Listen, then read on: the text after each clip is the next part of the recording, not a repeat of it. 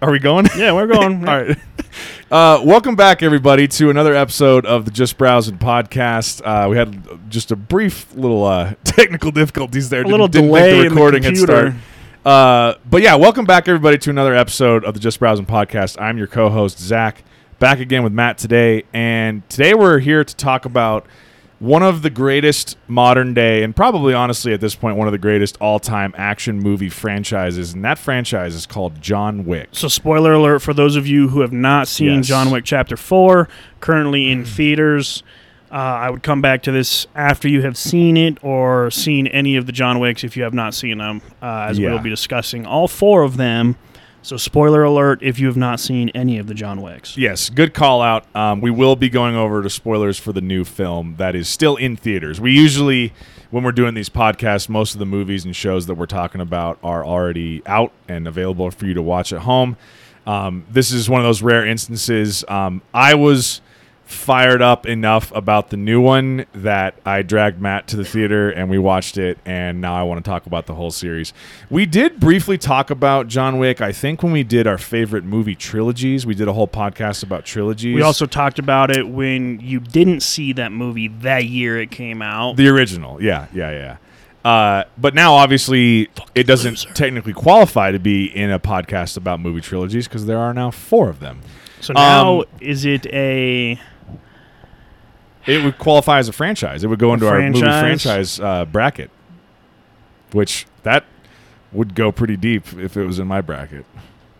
Eh, it's mediocre. It's a really solid franchise. Anyway, that we'll we'll get into that. So, welcome everybody. Uh, hopefully, you have seen all the John Wick films. Hopefully, you're a fan of action movies of Keanu Reeves, um, of gun fu style action, which is kind of what they've dubbed uh, the style of action in the John Wick movies. So, I kind of wanted to just we can kind of start at the beginning. We can bounce all around. We can just talk bounce about the- around new one.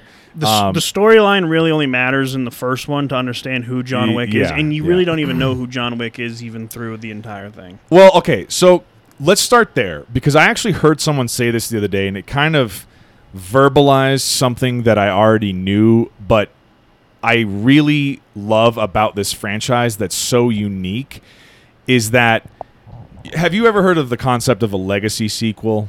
It's basically like a sequel to a beloved movie, or maybe it doesn't even have to be beloved, but usually of a movie that came out usually a long time ago. So we're talking Yeah. at least 10 plus years ago, usually like 15, 20 plus years ago. They'll do a sequel to it long time afterwards, kind of revitalize the franchise, get a new generation interested, yada, yada, yada. Someone the other day was saying the first John Wick film is basically a legacy sequel to a bunch of movies that don't exist, if you think about it. Like the character of John Wick that you get introduced to in the first movie is almost like getting a legacy sequel of that character after we've already seen him in a bunch of movies of him being a badass for like his younger days. You know what I mean? But we never see John Wick in his younger days. We see John Wick when he's retired. The, the the whole story starts off he's out of the life, he's retired, he's a married man. He's just concentrating on trying to be happy and be with his wife. And then she tragically passes away from cancer, Cancer. or something Cancer. you know, you get all of this in like the first 10 minutes of the first movie. They, they're kind of showing you this little montage of stuff of all this stuff that's happened to him. And then, you know, as her dying wish, she gets him this puppy because she knows that, like, a man like that, he needs something to put, like, he his- doesn't need. He needs. his He love can't grieve into. alone. He can't just be grieving alone because I don't know. You know, you never really find out if she knew about his past in any way or if she was just kind of guessing at it and she just kind of knew his personality a little bit. I would assume someone like him, he would probably have to, had to share a little bit about his past, just Yeah. because he got out. But Right. that doesn't necessarily like I don't know. You kind of learn like in you never really get out of the life. And- Exactly. And, so like yeah. yeah. for those of you who've seen it, obviously you know who he is and what he's capable of. If those of you that haven't seen it and you're hanging around, I mean, he's an assassin. Like Yeah. he, that was and the best, basically. he was so you you know as the stories go on and the movies go on, you learn that he's a Belarusian orphan that was brought up and raised to be an assassin by Mm-hmm. a family. yeah.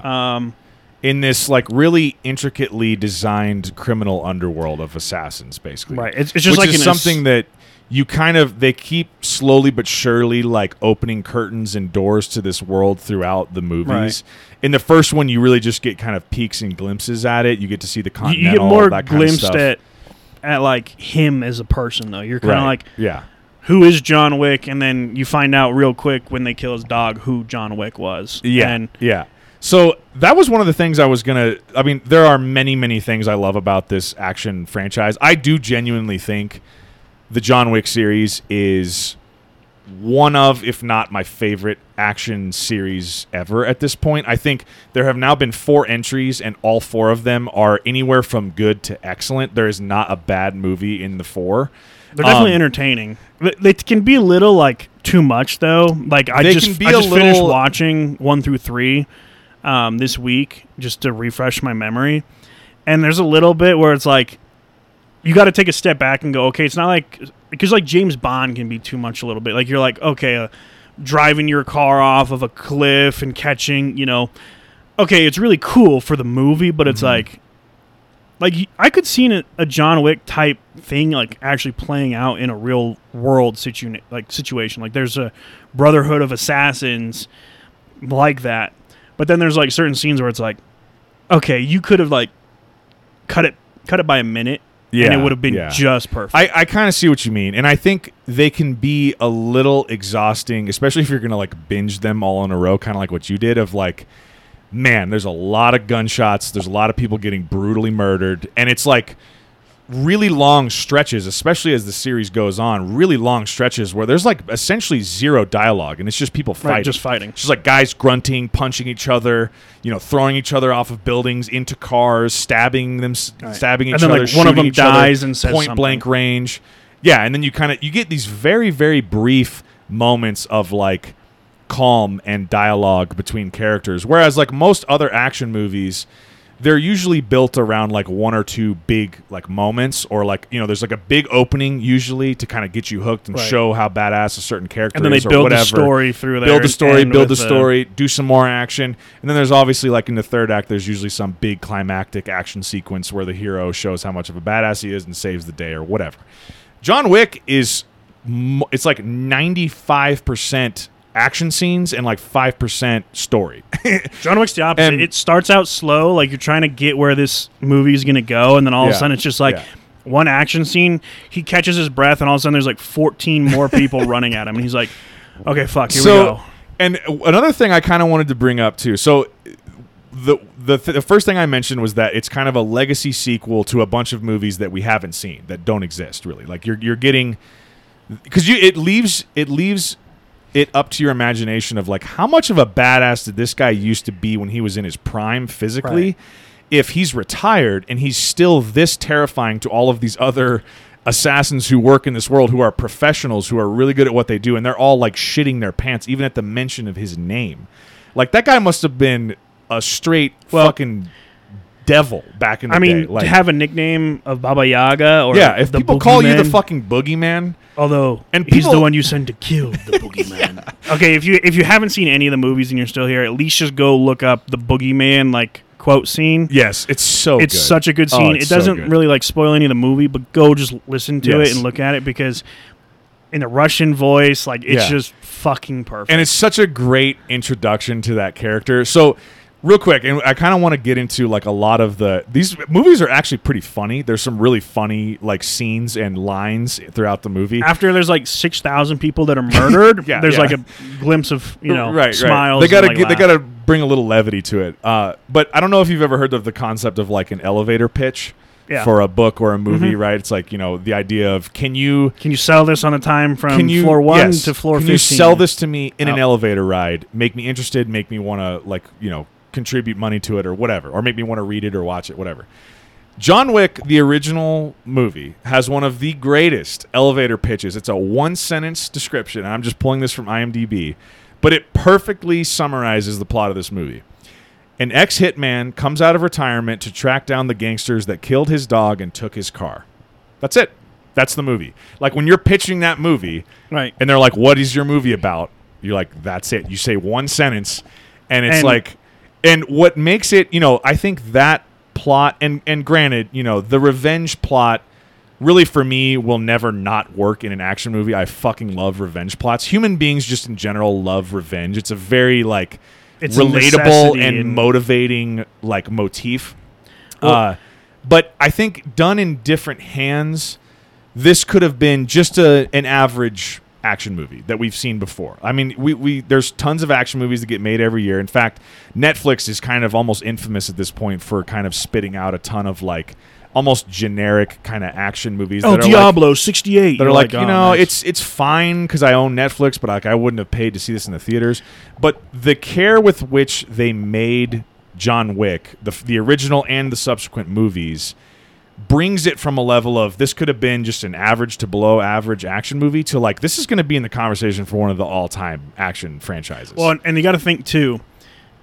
A lot of revenges are like he killed my wife, right? yeah, I'm yeah. going after him. Well, like there's Taken, they they Right. steal his kidnap his daughter, right? Right. But it's like a lot of those are about, you know, a wife or your daughter. This one's about a fucking dog. And as the Yep. movies go on, you realize like I think and I'd have to look up a timeline and I don't even know if really if there's a timeline, but I'm pretty sure all four movies happen within like a month of I think other. it is like, a month, roughly. it's like yeah. very quick because in the first one he gets a two million dollar contract put on his head after he comes out of retirement by the Russian Vigor, I think is what his name is from the original. or Igor, yeah. It's something similar to that. Um Vigo. Vigo, okay. Vigo But- Tarasov. So he puts a contract on him for like two million dollars, and then so a bunch of people come out and try and kill him for Right, two million dollars. And then his second movie, I think the contract got up to like four million, and a bunch more people try and come and kill him. And in the third one, it's like Between two and three, it really ratchets So, up. right, Like so- now so- everyone's coming So the end of two, so two, he kills someone who was just seated at the high table. So as we were talking about, like, you know, there's like the families of the the mafia or whatever, right? But there's um, the Godfather, the the one that kind of oversees and makes sure it, it stays peaceful at some point. yeah. Well, there's like the high table where there's 12 families and they all have a seat at the high table, but one person per each family sits at the high table.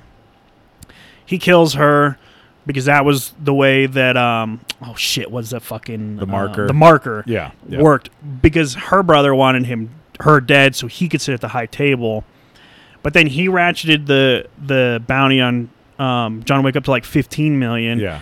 and then he kills him in the Continental Which where a big no no. there's no business allowed Yeah. in the Continental. That is a safe haven for Yeah. all of these uh, Yeah. workers. Um, and he killed one, so then he becomes excommunicado, and I think it jumps up to like twenty million or whatever. Yeah. And then, then in the fourth in the one, fourth it it goes goes up way to up. forty million. Yeah. And Because at this point, he's killed like all the people, and they're like, okay. Well, right, and that brings up one of those things. It's like you you think back to how this all started, and it was because three guys broke into his house and killed his dog. And- if they could, stole his they could have stole his car, Yeah. and I think he would have been fine. he might have been like pissed, but I'll let it go. but it was the killing of the dog that his wife had left him because that was Yeah. the last Where he was memory like, of I her. can't let that go. And so now he goes from retired in, in grieving because his wife is dead to okay, now he's got a puppy, he's got a little more purpose to forty million dollar bounty on his head, Yeah. and he is by all means The most wanted man. every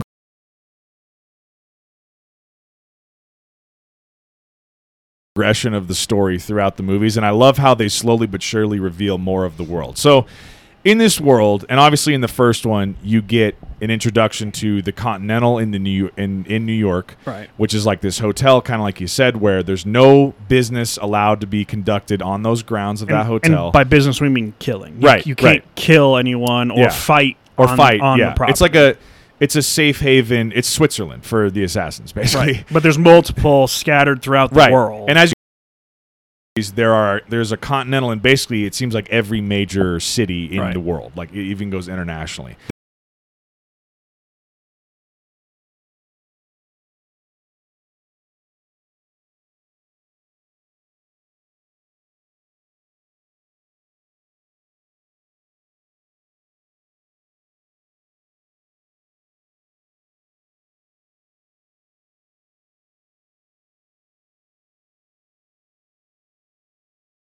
They're paying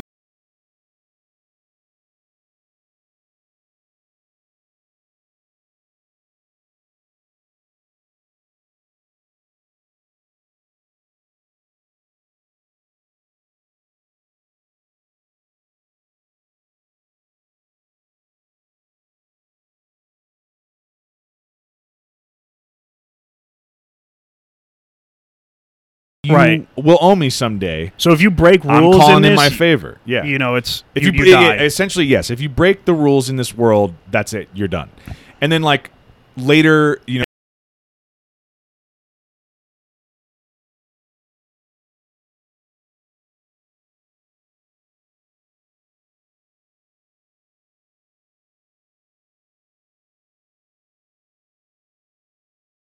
Yeah. moving the chords and stuff and like they'll like type into some old school uh computer, Computer.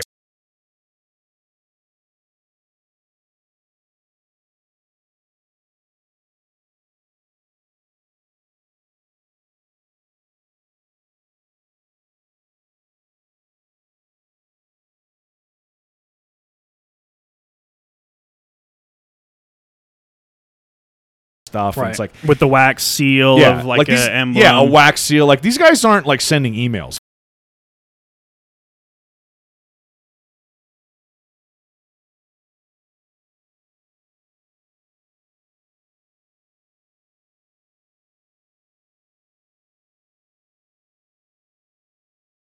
Third one, he's fighting another assassin, and he gets to the Continental. yeah Even despite being excommunicado, which means the Continental, he's not allowed to use their services. yeah He puts his hand on the steps, yes and and they're like can't hey kill him. you can't kill him and sorry the concierge comes out and is like, "I'd put that gun away if I was you." right because he's more or less saying if you kill him, you break continental Right, and then rules, and then you. you're Yeah. excommunicado, and you're Yeah. gonna have a bounty. yes It'll probably be a little less than John Wick's, yeah but yeah and so To, so to kind of like lay that little bit of groundwork i love the world that they built. I think that is like what takes this movie to an extra level of like not only is it it because it's almost set in like a parallel dimension where like this is kind of like our world but also as you peel back more of the layers you realize it's not like our world at all. Like it's these assassins are not like how things operate. It's almost like the harry potter thing of like muggles don't realize that there's a magic society that exists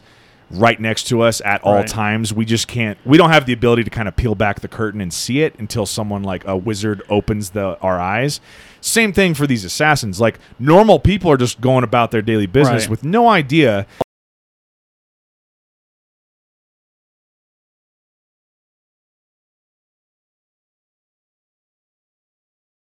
And they have all these fancy rules they have to abide by. Like none of the normal people in this world seem to notice this, but yet it's pervasive and it's everywhere. And there are assassins literally in every major city.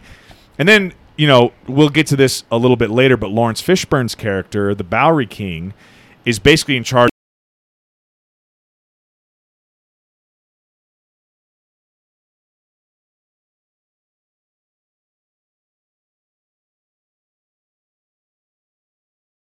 That you could just be walking down the street and some guy who looks, you know, seemingly innocuous is just sitting there looking like a homeless person. Actually, might have a fucking See- Glock up his shirt that's gonna cap you but, as you but this by. is where like knowing who John Wick was before all of this would make it a little bit more sense. Like it, it'd make everything make more sense because in the movies they only kill. I mean, the, the only goal is obviously to kill John Wick, but he's right. He's not killing police. He's not killing. Yeah. I mean, although in the, f- I think it's the first and second one, the local police. Oh, it was the first one. the first one that cop the, the cop up. shows up and he's like, "Hey, Jimmy." And he's like, "Hey, John." And he like, I got a. He's like, "Did you get a noise complaint?" He's like, "Yeah, I got a noise complaint." And he's like, "You working again?" He goes, You can see like dead bodies in his hallway. and he like turns back and he's like, just sorting just some stuff sorting out. some stuff Yeah. out. And he goes, all right, "All right, well, have a good night. Have a good night, John." And he goes, Yeah. "Have a good night, Jimmy," and just like closes the Yeah. door. So clearly, him and So- that cop have an So understanding. there's right. So there's Yeah. gotta be people like in certain positions that are like right that they know that about they know this, like but hey they're- there's a massive shootout that just went down on the block of you know first street and Yeah. second street and everyone's like all the police are like yeah oh, we're not going yeah. fucking over there. Like, we know we know who's we need an who's- airstrike to who's fucking be able to Yeah. try and kill anyone in there. Exactly, we're not yeah. going over there. Like yeah. it'll be taken care of. No one's grandma's missing in the, Right, the shooting. It, pe- everything's fine. The people that Right. died were supposed to die or they were supposed to live and the other people were supposed to die. So it worked its way. the the the setup the first movie is almost to me like a literally a perfect action movie because the plot is so simple and and works so well for what they're trying to accomplish but So you get the kind of whole like from the very very beginning. You get the whole little backstory just in the brief flashbacks of him and his wife. She's in the hospital. She passes away. There's the funeral scenes. He gets this puppy. He's there's the scenes of him riding his sick ass car around. I don't even know what type of car Some, that is. like '69 Mustang. thing's fucking sweet. Uh, and he's like got the puppy in the seat with him, you know, and he's riding around. He's like kind of just trying to figure out like, well, what am I gonna do with my life now that my wife's not here and I have this fucking puppy to take care of? He was perfectly then- content with just living though. yeah, like, just and he was gonna try and figure it out, right? There's like this deep sadness to him, but he's he's gonna try and figure it out, and this puppy's gonna help him get there. And then fucking Theon Greyjoy, Yeah, same same actor that played Theon in Game of Thrones, who you find out is the son of this like big time Russian Vigo. like mob guy, Vigo. there's Uh, also a part of the who's a part of brother, whatever it's underworld. considered. Yeah, decides that he's gonna go because John Wick basically told him to fuck off at the gas station. I'm not selling you my car. Right. Decides to go back with a couple of his buddies that night. Beats John Wick basically unconscious. kills a puppy. Kills a fucking puppy. Which who does that? And the puppy was running away. It's not Yeah. like the puppy was like doing anything. It was barking. It's like, not like it's a Rottweiler, buddy. Right. Like it's not doesn't pose a threat here. Uh, and which I think is kind of like part of why you know we all know people and their dogs. I mean, you have a dog, you understand. oh, Like, dude, I told People him, get more upset about dogs dying in movies than they do human beings dying. in I- I movies. joke- That's a hundred percent. I joke all the time about me getting rid of Luna, like just shipping her off and having her be adopted. When I go put her in my car when we go to my parents' house, or all you know, the two of us will just go for car rides. I'm always like, let's go find a highway to drop you on the side of. and like people around here have heard me say that, and I'm like, just watch when my car comes back. She'll get out of the car, like, Yeah, and you know, I just I joke about that stuff because at the end of the day, if someone did do something to Luna or took Luna, yeah. bro, it would be like taking it. I would be like John like Wick. I'm not skilled mode, in saying I'm like that, but shit Yeah. wouldn't be fucking. It wouldn't be cool. pretty. Yeah. It wouldn't be pretty. Yeah. So that's kind of what I think they had to put that in there to like get the audience invested in like They're like, fuck his wife. Right. Like, oh, his, his wife died. That's sad. Oh my god, the puppy, puppy died. fell. Kill everyone. Fucking kill everyone. So anyway, he like kind of wakes up. He buries the dog or whatever. But like the one part that I fucking love, which really just is like when I first saw this, I was like, I am in. I am fucking in on this. When he finally decides, like, all right, fuck this. I'm coming out of retirement. And he has to go down into his basement and take a fucking sledgehammer and break up a bunch of actual concrete, move the concrete out of the way, open up this crazy safe, and get his like guns and all his shit out to like and all his gold, you know, like he's that's how far away he wanted to bury this life. He literally cemented it into his basement floor he literally has to dig all that shit up, and then there's the scenes of him like he's he's getting in the shower and he's got like these like crazy fucking Russian tattoos and like Latin and shit on all over his back. It's like this dude is not just a normal Right. guy because like at this This point, isn't the loving husband right? we saw in the yeah, hospital exactly. At this point, wife. like we don't know the background of this guy yet, Right. But now you're starting to see like, oh shit, like this guy's got a fucking he came from somewhere. safe, yeah, like that's buried in cement in his basement. Are you gonna go fucking check out what's going I'm on just over gonna there? have to go close the front door. All right, I'll keep ranting for a second. Uh, yeah, so he's like showering up. He's got these fucking crazy like Russian and Latin tattoos all over his back. It's like this guy is clearly coming from somewhere that is not a normal existence. And then he like he's he literally like deliberately puts on like an all black suit, gets his gun loaded and all ready because he knows at this point that people are coming for him. He's he's called uh, or well actually Vigo has found out at this point from the dude who Speaking of that, runs the chop shop. That's some Well, of the some of so- the greatest lines in the first movie come between all of those interactions. so he right goes, there. he calls the chop shop guy, and he goes, "I heard you hit my son." He goes, Yeah. yeah, I did." And Yeah. he goes, "Why?" And he goes, "Cause he fucking stole John Wick's car, And- and he killed his dog." And he goes, "Oh," and just hangs yeah, up. this badass Russian gangster guy literally just goes, "Oh," and just hangs up the phone, and it's like, "Oh fuck!" Like, who is this? So when, John you- when you Wick have a subordinate yelling at you, hitting your son, who's like Right. threatening to kill him and everything, he's You- like, "You work for me," yeah, you got to think in any other instance that guy's gonna butcher this dude, and then right? he just goes, "Oh," he goes, "Oh." and he's probably like, Ah fuck. and so then that's when like his little helper guy, Vigo's little helper guy, is like, should we? You want It's me to the, send uh, some, send some Allstate guys? guy. Yeah, it's the fucking it's the mayhem or the guy. ma- yeah, yeah, yeah, Allstate, right? Yeah, I think so. Um, he's like, "Do you want me to send some guys?" And he and he's basically like, "Yeah, task a crew, send a bunch of dudes." Basically, so John Wick like knows they're fucking. Oh, okay, I think he calls John on his on his phone, right? Right. And John picks up the phone but doesn't say anything. He's like, "Hello, John." And Vigo's kind of like he's trying to start kind of placating towards him, and be like, "Let's not resort to our baser instincts, yada yada." John just hangs up, doesn't say a fucking word, just hangs up, and Vigo's like, "Fuck, we He- pissed off the wrong guy." then he gives his son a hug, and he's like, yeah, "Mm, "Goodbye." yeah, and that's the, like- and then there's the whole scene of like his son doesn't know who the fuck John Wick Right. is. He has no clue what he Because he goes, did. it's not what you did, son. It's who, you, did, it to. And he's like, that fucking nobody. And he's like, that fucking, nobody, is John Wick. I fucking love that Dude, part so much. The- I would say the first movie has the best lines in It's it. It's got the best fucking lines. I wouldn't It's say so it's great. I wouldn't say it's the best action um, from I would say it's the most modest. Like, It's modest action. like you're like, compared to the okay, I could see all of There's this shit going there's down. good action, but Right. it's like very very tame compared like, to what you get in the, the sequels. Third one, I think, like the starting fight when he's throwing, he like gets.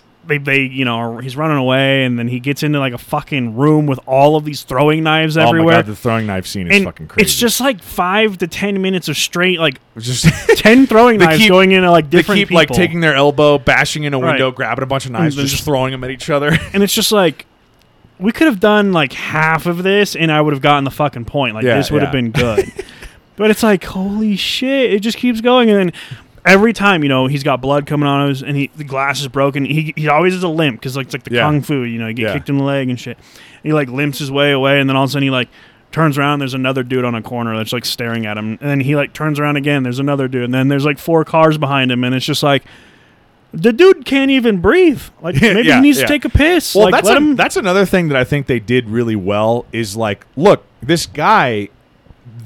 Other than the fact that he is literally the boogeyman to all of these assassins, he's still old. Like he's in his, Right. he's getting into his elder years. He's retired, so he's not just going to go through all these fights and look, come out looking pristine on the other end. Like he's not Superman. He's he's going to be fucking beat up. Like he's going to be walking around with a limp. He's going to be all bloody. His face is going to be cut up. well, he's also going to have some broken in like ribs a ten v one situation. He's not gonna Right, know- like he's not he's not Neo from the Matrix, you know, even though Well, this is, is the actor Neo who from played Neo from the Matrix.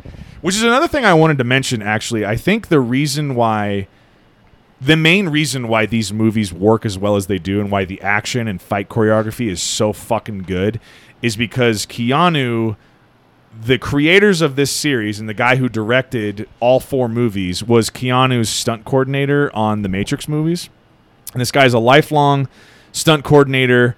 Um, and so, if there's anyone who knows how to do action scenes and fight choreography very well, it's a stunt coordinator. It's a It- guy who spent his entire career in Hollywood doing exactly that. It also helps for other action filmmakers. when Keanu is he goes through the technical training for like the guns. Yes, He, yes. you know, if you could go watch the videos of him training, yeah, doing all the walkthroughs, you know, live tactical place, he live goes through firing and like, rounds. he, knows his way around that. firearms. Clearly, he's done He all the training. also, um, I think he. I don't know if he's a black belt, but I think he might be like a brown belt. In I don't In know if it's jiu-jitsu, jujitsu yeah. or another um, martial arts. Yeah, But he's like he does clearly- all of his shit, and he Yes. he takes it like he takes it very seriously. He's it's put not in a the bunch work. of made up shit. Yeah, Like it's stuff that you could see in specific competitions. You're Right. not you're not going to go on the street and see someone with a gun get you know half the shit that happens. You're going to be like, yeah, that's not going to happen. Yeah, yeah, because then it also becomes.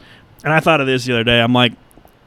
All these other assassins that are, you know, I get it's John Wick, right? And and I'm I'm being critical of the movie here, but they're just a bunch of stormtroopers out there. I mean, yeah. this dude survives f- probably what five thousand people trying to kill him in these movies. Like Yeah. that's what it feels like I'll, least. I'll actually get to that because I, I have the amount of people that die. but it's just every- like a bunch of fucking stormtroopers shooting at him because Right. he never gets like a head's a pretty big target Yeah, yeah, from semi close range. yeah, He never gets fu- like he gets hit. Don't get me wrong, but it's like yeah. we got stormtroopers out. Y'all y'all are supposed to be assassins. It's a little bit of that. Like you're not really worried for Luke Skywalker's safety when Right. the stormtroopers are shooting at him. They're not going to kill him, right. Right. Like it's Luke Skywalker. He's got the plot armor of like he's gonna he's gonna live. If it's not the Um, main guy shooting at him, you're like, okay, right. he's not even gonna get hit. He's not even the main get guy touched, like yeah. shoots at him. He's like, It'll, oh, it'll fuck. be a you're like, oh, blow. oh, that one hits yeah, you. Yeah. Um. So anyway, another thing I kind of wanted to get to. We don't have to go beat by beat through every movie, but what I really time. love uh, about this whole series, and and this is an idea that I like truly believe in in just life in general, is that choices have consequences. That's a big theme throughout this entire movie series, right? So Karma. going all the way back to the beginning, he's gotten out of this life. Viggo actually kind of talks about a little bit about what John had to do to get out. They gave him this impossible task. He somehow pulled it off. The ba- the bodies he buried that day laid the foundation for who we are. Yada yada Right. yada. He, gives wasn't us- supposed to survive. he wasn't supposed to survive, but he's such a fucking badass that he did anyway, right? Like that. All this happened. We don't. We don't see this. This Right. all happened before we get introduced in, in the beginning of the first movie. Um, but so the going all the way back to the very beginning, John has to make a choice when Theon Greyjoy comes by and beats him up, kills his dog, steals his car. Do I do nothing about this or do I go fucking kill this guy? And he knows that if he goes and kills this guy, there will be consequences. And the consequences of that mean bringing that guy's dad's wrath down upon him, which consequently sucks him back into the world. It's it's the line that Winston gives him in the Continental in the first one. He goes, "Just a reminder: if you dip so much as a pinky back into this pond, something might come reaching back out to pull you back in." He gives him that warning. He's like, He's like the the man that you are will come back out again Right. because "Right, once you're this way, you're always gonna like you might have been out of it, but you Yeah. were never out of that it. That part of you was always lurking Right. inside of you." And that's kind of what a lot of characters tell him in the later movies is like, "This is who you are. You're a killer." Right, you will never get away from and you are the are. killer. This is this is what your life is That's about why- is to take other lives. Again, spoiler alert, but that's why at the end of the fourth one, he doesn't die. He's not fucking dead. We'll we'll get to that. We'll get to that. Save save that discussion. He's not dead. So he goes through the whole thing, kills. In fact, I have the amount of people he kills. Uh, I watched a bunch of YouTube videos about it. There's people who track it. He fucking murders all these people. Eventually, kills Viggo's son and has a big showdown with Viggo at the end of the first movie. Kills Viggo too. So you're like, okay. I mean, After he gave Viggo a way out, he right. Viggo gave him Which, gave by up the his way, son. talk about a choice. right. Viggo Literally gave up his literally son, gave up his son to John Wick so that he could survive, survive. and then he dies in the end. Talk about it. He went back on his word. So. What a fucking decision that must have been. Um. Anyway, so if if John Wick one ends and we never get another one, it's a it's basically a perfect beginning, middle, and end of a story of a revenge plot. Right. There's this badass guy. He has this horrible thing happen to him. Comes out of retirement, kills all these people, gets Kills revenge. bad guy. He gets another puppy at the end. All right, we're good. No, no, no.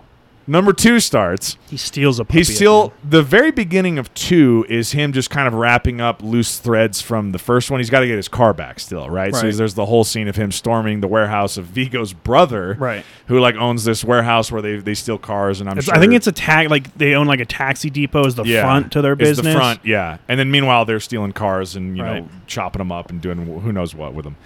Uh, so anyway, he comes in, kills a whole bunch more fucking people to get his car back. That's when the whole like he- Viggo's brother, which I forget, I could look up his character's name, but he calls him on his phone in the office, and he and he like answers, and John Wick just says to him in Russian, "You have my car," and just hangs up. And he's just the whole time like, I love his facial expressions. That dude's facial expressions in the office the whole time because he can just hear all, All this commotion outside and all these guys dying, and he's just kind of like wide eyed the whole time, like, "Oh fuck." Oh fuck! And he gives the whole speech to that dude again of like he killed a bu- he killed three men in a bar, and the guy's like with a pencil. pencil. I with know. the fucking He's like with the pencil. fucking Who the fuck can do that? so fucking great. well, But then, anyway, then so he the- makes peace with him. yeah, so I was, then I was gonna say like so then you think like all right, he's got revenge for the puppy. He's got the car back now. Car's beat to shit, but he's got the car back now. He can give it back to the chop shop guy. He can fix it up, whatever. No, you think? Italian dude shows up. Now this is the big inciting event for the second movie. Italian guy shows up. Now we learn about markers, and he's like, you know, back when you had your impossible task and you wanted to get out, well, the only reason you were able to do that is because I helped you because of this marker. You owe me one. I want you to kill my sister, who sits at the high table. I want to sit at the high table. And John's and like, she just got the position. It's Yeah. because her their dad died, and Yeah. he was the one that ran the family. Yeah, and John's like, please don't make me do this. I just got back out again. And this guy's basically giving him the same sort of speech that everyone else in the series gives him, which is like, yeah, you're not out. You were never out. This is who you are. You're a fucking killer. You're the best killer we have. You have to do this for me. And John basically He's tells like, him to fuck off. He's like, do this right? for me, or something bad is going to happen Yeah. to you. John basically tells him, "No, I'm not doing it." And so the guy like fucking just drives down the road, Just levels. his- launches grenades or whatever or rockets at his fucking house, levels his whole house. You kind of think we're they kind of fake you out initially, thinking, "Oh my god, his new puppy's Yeah, gonna die." I was- that- Jesus fuck. I totally forgot. I'm like, does the dog survive? And, I, and I'm like sitting there waiting. I'm like, the dog's got to die. And I'm like, dude, how many dogs are they gonna kill in this? And then Yeah, the dog's yeah. like sniffing him outside. I'm like, yeah, the second Oh, I dog f- I couldn't remember. has a little more staying power. Uh, so anyway, he's like, "All right, I guess I got to go do this thing for this guy, right?" So he shows up to Italy. another has to- impossible task. Well, he shows up. You find out there's a continental in Italy. So In this is when you're kind of first introduced to like, oh, I guess these guys are everywhere, and there's a continental pretty much in every you know major city across Right. the world. And I love it how the the manager of the Continental in Rome asks him if he's there for the Pope. he He's goes, like, "I have to "No." ask, are you here for the Pope?" And he's like, "No." He's like, okay, well, welcome. Okay, all right, okay. Well, I can breathe a little bit easier now. Uh, so anyway, and then there, there's a really great scene where he goes to see the sommelier. There's the guy. That's part of one of the services that these Continentals offer. Is like you can kind of go down there and be like, "Hey, I'm looking for guns for such and I such need this, scenario." this, and yeah, this. and I need I need knives, and I he goes and gets fitted. That's I think the second one's where That's they first they- introduced those suits with like the Kev Kevlar Right, the- the in Kevlar's- the lining or something. Right, the Kevlar's in like the suit jacket, the lining so you don't lose jacket, mobility, yeah. but it's bulletproof. but you can still get like block knives Right. and, and some and some gunfire and stuff like that. And anyway, he goes to the one thing that uh, I, I'm pretty sure there's a scene like this in every single movie. I can't remember the one in the third, but I, I know I can picture it for the first, second, and fourth. There's always a really good nightclub scene in every Dude, John Wick movie. Every movie where he goes through and there's a bunch of people that are like clearly just like rolling or something and just dancing to a bunch of crazy house music and he's just running around snapping necks shooting people in the face and all these people dancing are just like whatever i'm just gonna keep dancing um i think what was the one from the third one what's the club scene from the third one is there one i know there's a club scene there's always a fucking club scene I just watched it last night. Let me try and I was gonna say it's more dig fresh into in your memory. I know there is one. I just can't think of it right now. Because in the, the in the first one, there's the nightclub that's basically owned by Viggo and like his henchmen or whatever, and he's in like the bathhouse part of it, and that's where like he's killing all those people trying to track down Theon, and Theon has to go running through the club like basically in his swim trunks or whatever, and he's killing all these guys throughout the club. The second one, there's the Italian nightclub scene where then he then goes down into the catacombs afterwards and kills like a thousand people. Right, it's like her party. Yeah, it's her party. And then Common finds out Common's character is like another like pretty badass assassin. He's like her and he's, head bodyguard. He's in charge of protecting her, and he kind of sees after John Wick has. I mean, he put the finishing touch on her, but she killed herself. He, basically, I was She gonna say he- he didn't kill her. She killed herself because she wanted to go out on her own way. Right, but right. he shot her in the head to be like, "I shot her." Yeah, like I- like head. I did it, Like, yeah. I finished her off. I finished her off. Yeah. Uh, so then he's Common's character runs into John on like John's way out, and they have Yeah, this they whole have an epic they have this fight. whole exchange of like, like he knows who John is, and he's like and John knows he's kind of is. deducing like if he's here there's only one reason he's here and it's to kill the lady that i'm trying to protect because why else would john wick be here? He's not here to kill some random person. Right. so he's kind of like you working the night and he's like yeah. He's like good night. He's like yeah. And then he goes running back Right. and finds her dead. yeah yeah. So then that kind of there's the whole rivalry with him and common throughout the movie but that whole like Rome nightclub leading into the uh, catacomb scene is just fucking crazy because he goes in ahead of time and stashes all these like Right. shotguns and everything everywhere, and the shotgun action in the second one especially is fucking nuts. The third one gets pretty nutty with the shotgun. well, and the as fourth one, like they, they just keep ratcheting up the action each time. So anyway, I can't think of the club. I don't know if there was a club scene in the third one. I really don't. They play the music, but I don't know Yeah. if there was like an actual. Because I think was it the fourth one is when he goes and busts the dude's tooth, the gold yes, tooth out. the fourth one's with the big fat Russian guy, and that's one of my favorite scenes in the whole Yeah. series because that's definitely so I don't. I don't know if I don't there was know if the third, third one does. I don't know if there they- was one in the yeah. third. There. I mean, there's more trippy scenes in the third with like the Right. music playing. right. Um, but I don't know if there was. I'll like, have to rewatch club- it and see if I can remember. I know I there probably is one, and we're forgetting because that's like a staple of the John Wick I franchise. can't. Yeah, It's I like, can't remember. off There's the top always of got to be a head. club scene where he's just murking people and everyone's dancing and not you know paying any, any attention. Um, so anyway, second one he kills kills homegirl. Shit has just popped off at this point. Now everyone wants to kill him. He ends up kind of like trying to go back and he's he's decided like I'm gonna kill the Italian guy, the brother. Well, so so he kills he kills the sister. Yeah. And as he's trying to escape the catacombs, the brother has like his side. I don't know if they're in a Oh, relationship or that's whatever. right, that's but right, like that's that right. chick, the the deaf chick, she um he sends she's, she's down them in the catacomb. To kill John. Right, so That's he's right, then that's trying right, to kill that's right. John, and John knows who's then trying to kill him. So those are the guys he's ended up fighting. Those aren't the guys that Right. he already killed. All the It's the brothers chicks, guys. right? It's the brothers guys because he Yeah. wants him dead. Because basically, the brother was trying to organize this thing where John kills his sister, which opens him up to sit at the high table, Right. and then he's going to have John killed. So he's like, now my problems, all my problems are gone. Right. Now it's you know off But- the and then so like John fights all of those guys, and then he Right. fights Common as he's getting on the subways Yeah. and they have that little shootout out of there, scene where they're like with the silencers, like shooting Right. at each other in a crowded train which station. Which would never happen. in No one's world. noticing. No So- one, no one gets shot either. Yeah. So this is this is one of those things where you start seeing scenes like this, and you're like, this is our own little world we're existing in here. Like this is not the real world because these people are just totally oblivious of all Right. of this violence that is happening. And even there's some scenes. I think it's the third one where they're just like literally slitting guys' throats in the middle of Grand Central Station. Like Right, and everyone's kid- kids go walking walking right two of them by, like has in their hands. just totally oblivious. I'm like, if some guy got his throat slit in the middle of Grand Central Station, that would be a big fucking deal. Right, just just doodling. Well, I mean, maybe just not bleeding out all over the floor. Maybe that's just everyday New York. They're well, like, yeah, I think that one's dead, and they're like, we'll, we'll get someone to pick him up in Yeah. a week or two. yeah. And you're like, yeah, it's normal. So uh, he eventually has he, he makes his way all the way to he's chased the Italian guy into the Continental right in in Rome or no is it in New no, York he, he chased. So at, Is it's at the the very end. He's all the way back in New York Yeah. because it's um 'Cause Win- Winston's Winston's, there. there, and That's he goes. John, because like John, just calm down. because basically the Italian doing." guy is like taunting him saying like I can stay in here forever you Right. can't He kill goes, me "You'll- He's like a man could stay in here however never many eat the days same and never meal eat the same twice." meal twice or whatever. And John's just standing there like holding the gun, being like, "Really want to fucking kill this guy?" And Winston's like, "John, don't do it. Right. You can't conduct business on continental grounds." And John just basically says, "Fuck it," caps just- the guy in the yeah. head. And then that's when Winston's like, "What have you done?" He, he says that, and John goes, I know what I've done. yeah, And then he goes, I'll give you one hour until I Right. declare you excommunicado. exactly. Yeah. So number two wraps up with that incident. Number three picks up right away. Number two wraps up with him meeting with Winston in like Central Park or something. A bunch Right. of people are walking around. Yes. And they're all assassins that you Yeah. find out. And Winston's like, you have one hour. And is Yeah. more or less saying, get your fucking head start because Yeah. in one hour, the word goes out to everybody. And Winston didn't have to do that. Winston just clearly cares Well- for John, and they have some sort of a history. right. It's never really clear what Winston is to John. If that's like, I, I've read some theories that that is John's wife's dad, so it'd be Mm. John's father-in-law.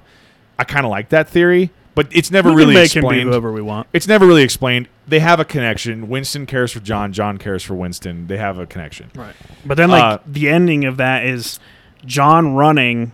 Well, that- that's people that's- are like all looking at him as he's running through Yeah. the park, and, and you start to pick up, oh, they're an assassin. They're Yeah, because everyone's they're getting the text him. of like he's got this fourteen so million dollar bounty on his head. now yada, he's running with his dog, and you're like, Well, oh, this poor fucking dog. That's man. one of the most iconic scenes happens right before that though, where he he tells Winston, and I don't know what is your mileage on.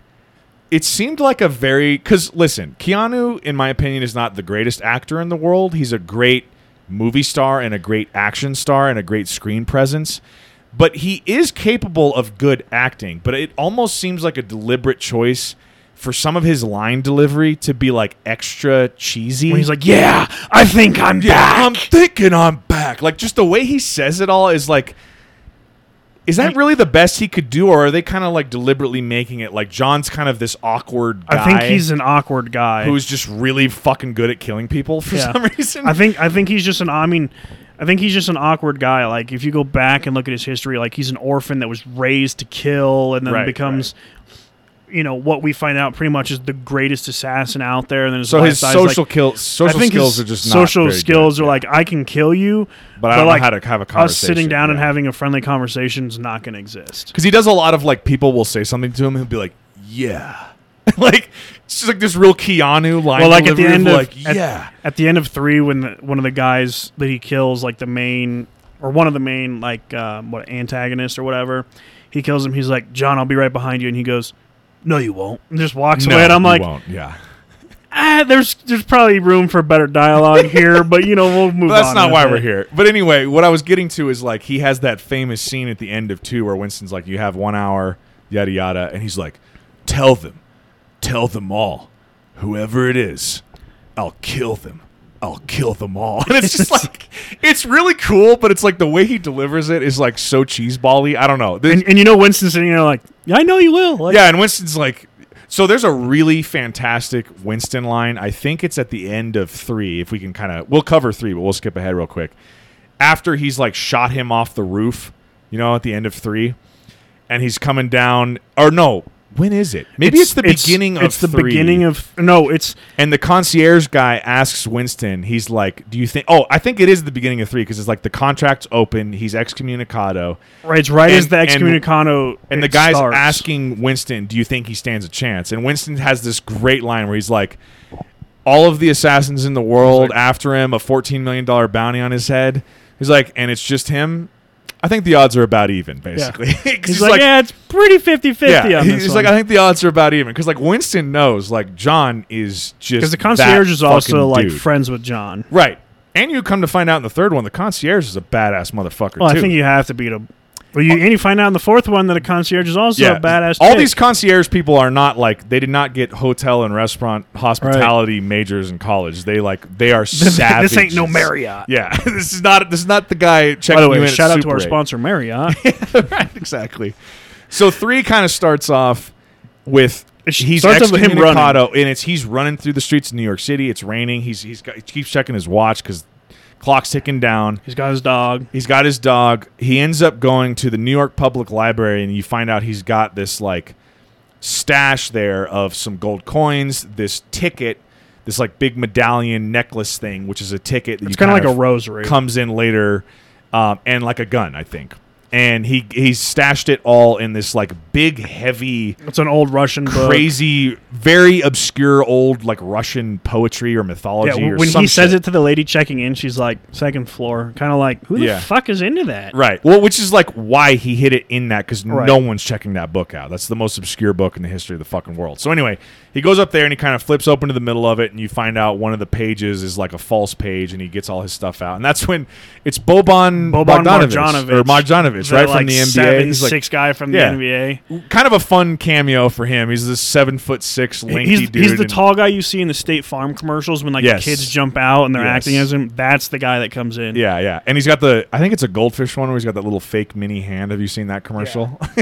he's got some pretty good comedic timing. Um, anyway, you find out in John Wick three that he's an assassin in this world, and he's kind of trying to get the jump to be the first one to have an opportunity. John's at- like, John. you know, I still have ten minutes, right? And he goes, yeah, he's like, it's a lot of "They'll- money. He goes, they'll never know.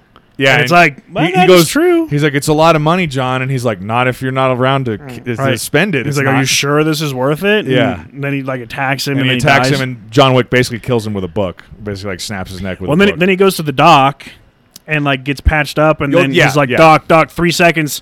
yes. And then as soon as the clock hit six, I think is what it was. yeah, they're like watching the clock on the wall. the doc has to just stop. He has to stop. He's in mid suture, like suturing up John, because John got kind of stabbed He like got in the s- top of the yeah. shoulder or whatever. And he's like, "It's a puncture wound." Yeah, yeah, And then he tells him where, and so then he goes, "John, John." They're gonna know I helped you. He's Right, like, right. so he goes, shoot me right here, and John just shoots him right away. Yeah, he's yeah. like, oh, oh, oh, and then he's like, okay, right here. He's like, just don't hit the collarbone, and he's like, oh, fuck, Shoots him again, yeah. and then he like it- puts the gun down. He's like, thanks, doc. yeah. It's kind of cool because the doc's like, "I'm a doctor. I can tell you where to shoot me, or it's not going to be fatal." Right. And you kind of find out, like at the Which beginning hint, that. hint, until number four. Remember the spots you got shot in? Oh, Just telling you. Good point. Good point. We'll get to that here in a second. That's why he's Um, dead. I remember. So you're kind of led to believe when you first see that scene of like, how are they really going to know? Why is this doctor so scared that they're he he has to make John shoot him twice to be convincing that he would have helped John? And then you later find out there's this concept of an adjudicator in this world, and she, I guess, like works for the high table. It's you're kind of led to Right. believe, and she, she works for that. So and- she's like above the assassins and the continental workers because she works directly for the high table. Right, right. And so she this adjudicator starts coming around and she's basically she goes to Winston first, the Continental, ends up going to the Bowery King, Giving Laurence him each seven days character. saying, we know Yeah. that you aided him. Right. And basically saying like somehow you don't really know how they know this, but somehow they know that Winston and the Bowery King have aided John in the prior movie in chapter two. killing in in the death at the well so it was because winston owns the continental Right. and he was killed in the continental and the gun that was used in the killing was given to him by the king by the Bowery King. Yeah. so that's and how all of this they linked those two and all of this happened. Right. You you're supposed to not be giving him any assistance, but these guys did. well no he wasn't excommunicado yet because he kills he kills him in in the the continental and that's when he becomes excommunicado Oh yeah. They gave him the stuff before he killed him, but because it happened on company property, I think that's why the high table and it, he was a seating member at the high table. Yeah. So I think that's why they're like, "Well, you gave him the gun. It was Yeah. on your property," and they're like, Right. "What the fuck did you want me to do?" yeah, like, exactly. Yeah. I can't stop and him. that's kind of like Winston's argument of like, well, I, I can't control him. Right. Like clearly he's killed like nine million fucking people in the last two weeks, like over a dog. like, what do you want me? What to do you want me to about it? fucking Yeah. do? And they're like, "What happened on your watch?" So Yeah, you're fucked. So anyway, this adjudicator's going around, and that that's kind of puts into context how scared and why the doctor was so scared because he's like, they're gonna know, and there's gonna be punishments for this, which you see. It's paid in blood. Right, they're basically giving Winston seven days to get his affairs in order. They end up fucking slicing up the Bowery King. He, he- seven slices for seven bullets. or Right, she teams up with those samurai guys. The the bald dude who works at Right. the sushi joint and his two like apprentice apprentice Which, apprentices. fun fact while while I'm thinking about it, because that was a good action. The Continental became res- not rescinded, re- deconsecrated. Is that deconsecrated. Yeah, that's what. I, which means business was allowed to be conducted. So yes, the people that didn't want to, you know, die, they all left the hotel because they're like, well, fuck this. Like it's open season on anyone then yeah, even though it's all about John Wick. And so they have an epic fight scene. Well, apparently, those two, I believe, are brothers in real life, and they're from, like, I think, the Philippines or, or, you talking about Indonesia. the, the two guys like the the blade guys? right? in the Yeah, yeah. one? Where he Yeah, could yeah. have killed him but didn't kill him. Right, right. And I think they're real life brothers, and they were talking to each other like offset in their native language. And John go or uh, Keanu goes, make them talk to each other in their native language. Like it'll sound more realistic than More authentic. Yeah, and, and so that's why they spoke to each other in, in whatever you know language they spoke. But I was like, that's kind of interesting that that's cool. it's like Well, I just a random snippet, but also while we're talking about those two guys, and I haven't seen these movies, so I might be incorrect in this, but there are a couple of movies called The Raid and The Raid Two that are, and I don't know, they're like they're foreign films, I believe, and I don't know if they're like Japanese, Chinese. I don't know what they are. Asian. Yeah, some sort of Asian films, but they're action movies, and all the action nuts I've read online, like The Raid and The Raid Two, are two of like the dopest action movies ever. And I think those two guys are in either Mm. one or both of those movies. So it was kind of like an homage from the John Wick guys to put those two guys in their movie because they're like, hey. Game recognized game kind of thing of like you guys are some of the best to do it. We want Well, to put and, you and if in you this- can actually perform, like. Bruce Lee could actually perform kung fu, so you perform him these into actual a tasks. kung fu yeah. movie. It's not just an actor who's trying to learn how to learn martial arts. It's a martial artist that they're teaching how to act, Right. basically. Which you don't need Which to is a lot easier. Yeah, you have two lines do. of dialogue. Right. You just need to like look like a fucking badass, which you already know how to do. So Right. there we go. It's easy. Um, but yeah. So remind me again. How does he end up? So there's the whole thing where he eventually. Oh, he he has to take the ticket to the the ballerinas basically So which he- we'll get to in a second because that's going to lead into a spin-off movie they're planning and there's like the head lady of these ballerinas this like dance Right. So so I think hall. she is. So he leaves the doctor's office and he try he gets in a taxi right, uh-huh. and he's got his dog with him, and so you're thinking, okay, the dog's gonna stay with him the whole movie, but Yeah. everyone's sitting there going, just don't let anything happen to the dog. right right he gets in this taxi. Gives him the gold coin, so it's obviously a taxi that knew where the Yeah. Continental was and works for right works inside of this, you know, as you're saying, this world. Um, and then in typical New York fashion, it's just a fucking like Traffic, gridlock of traffic. so john realizes like i don't have So the time John for this. goes, make sure the concierge receives him. Right right And so he leaves the dog in the taxi, and then you know, they show the dog getting out of the concierge at the the um the Continental. So you're like, okay, the dog's safe Yeah, because it's yeah. it's off limits now. Right.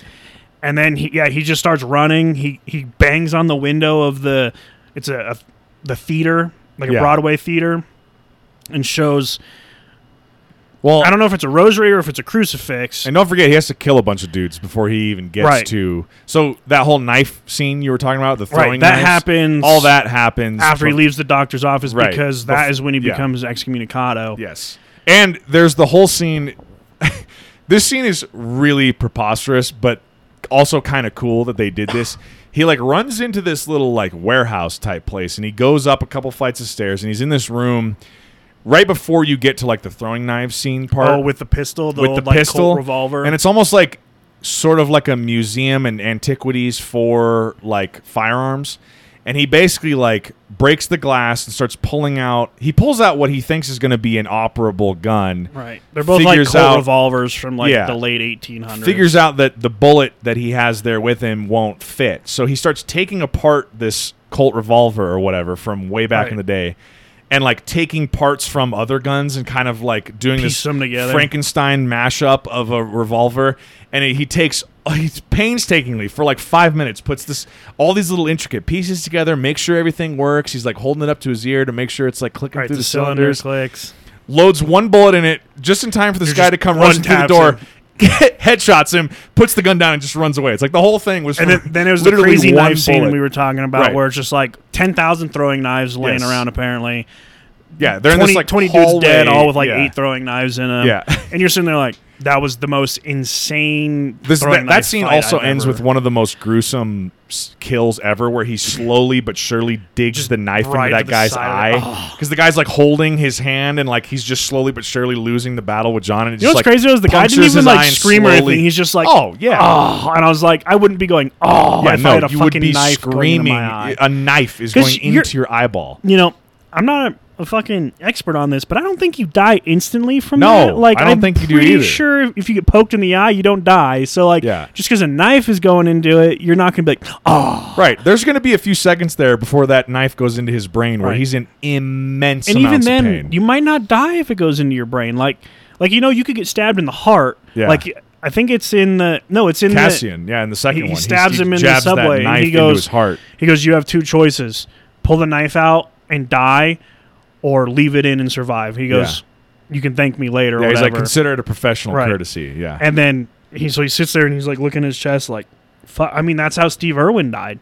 When the, Mm. the bar went into his heart, they pulled it out, which then allowed him And to he bleed just out. bled. Whereas Yeah. if you leave it in there, it'll clot up around it. Right. Obviously, not a good thing to have it there, but but it's but preferable it to clots bleeding the out. blood Yeah, yeah. and gives you a better chance of surviving. right, right. And so it's one of those like, what if the knife in your brain doesn't kill you right away? It might dampen some of your functions. But he's just like into his eyes, like, oh, and I'm like, ah. yeah, I'd be like, that dude would have been screaming bloody murder. Yeah. So this is all he has to kill all these people, and I think there's even the scene where he does he get on the horse at this point, or is that later in the movie? So he gets out, and then that's when you know he's then in the the street with Yeah. all of the cars coming at him because this Yeah. is like two groups. The first group who just killed all the throwing knives wasn't the group of like the samurai sword guys because there's only like five of those guys. Yeah. But this is like a group that's like, oh, we saw him leave they the saw doctor, the open contract, and yeah. so then they go, and then it's like, I don't know, I don't know if they were um, of like Indian descent or if they were like frat boys, but they're all in like their suits, which is funny. And they go try and kill him, and that's when the horse scene, and he has like That's right. eight dudes die from a horse double kicking him in the head, Uh-huh, and I'm like, yeah. that's brutal, but Yeah. could happen. Yeah, So, for you sure, know, for sure could And I'm like, well, at least no horse was shot in the process of the movie. right. But so that happens. He gets out of that massive fight Mm-hmm. at, because you know, like the Clydesdale taking people on like carriages. That's why there's horses in New York. Right. Gets out of there. I don't think anything else happens between there and him getting to the theater. Yeah, because he ends up running up to the door at the theater. And she's like, "We're She's closed." like, we're closed, and he, he slams the ticket to the door, and he's like, "Let me in," basically. And she looks up and sees he's all bloody and sweaty And and, everything, and she's like, "All right, opens the yeah." door and then walking through.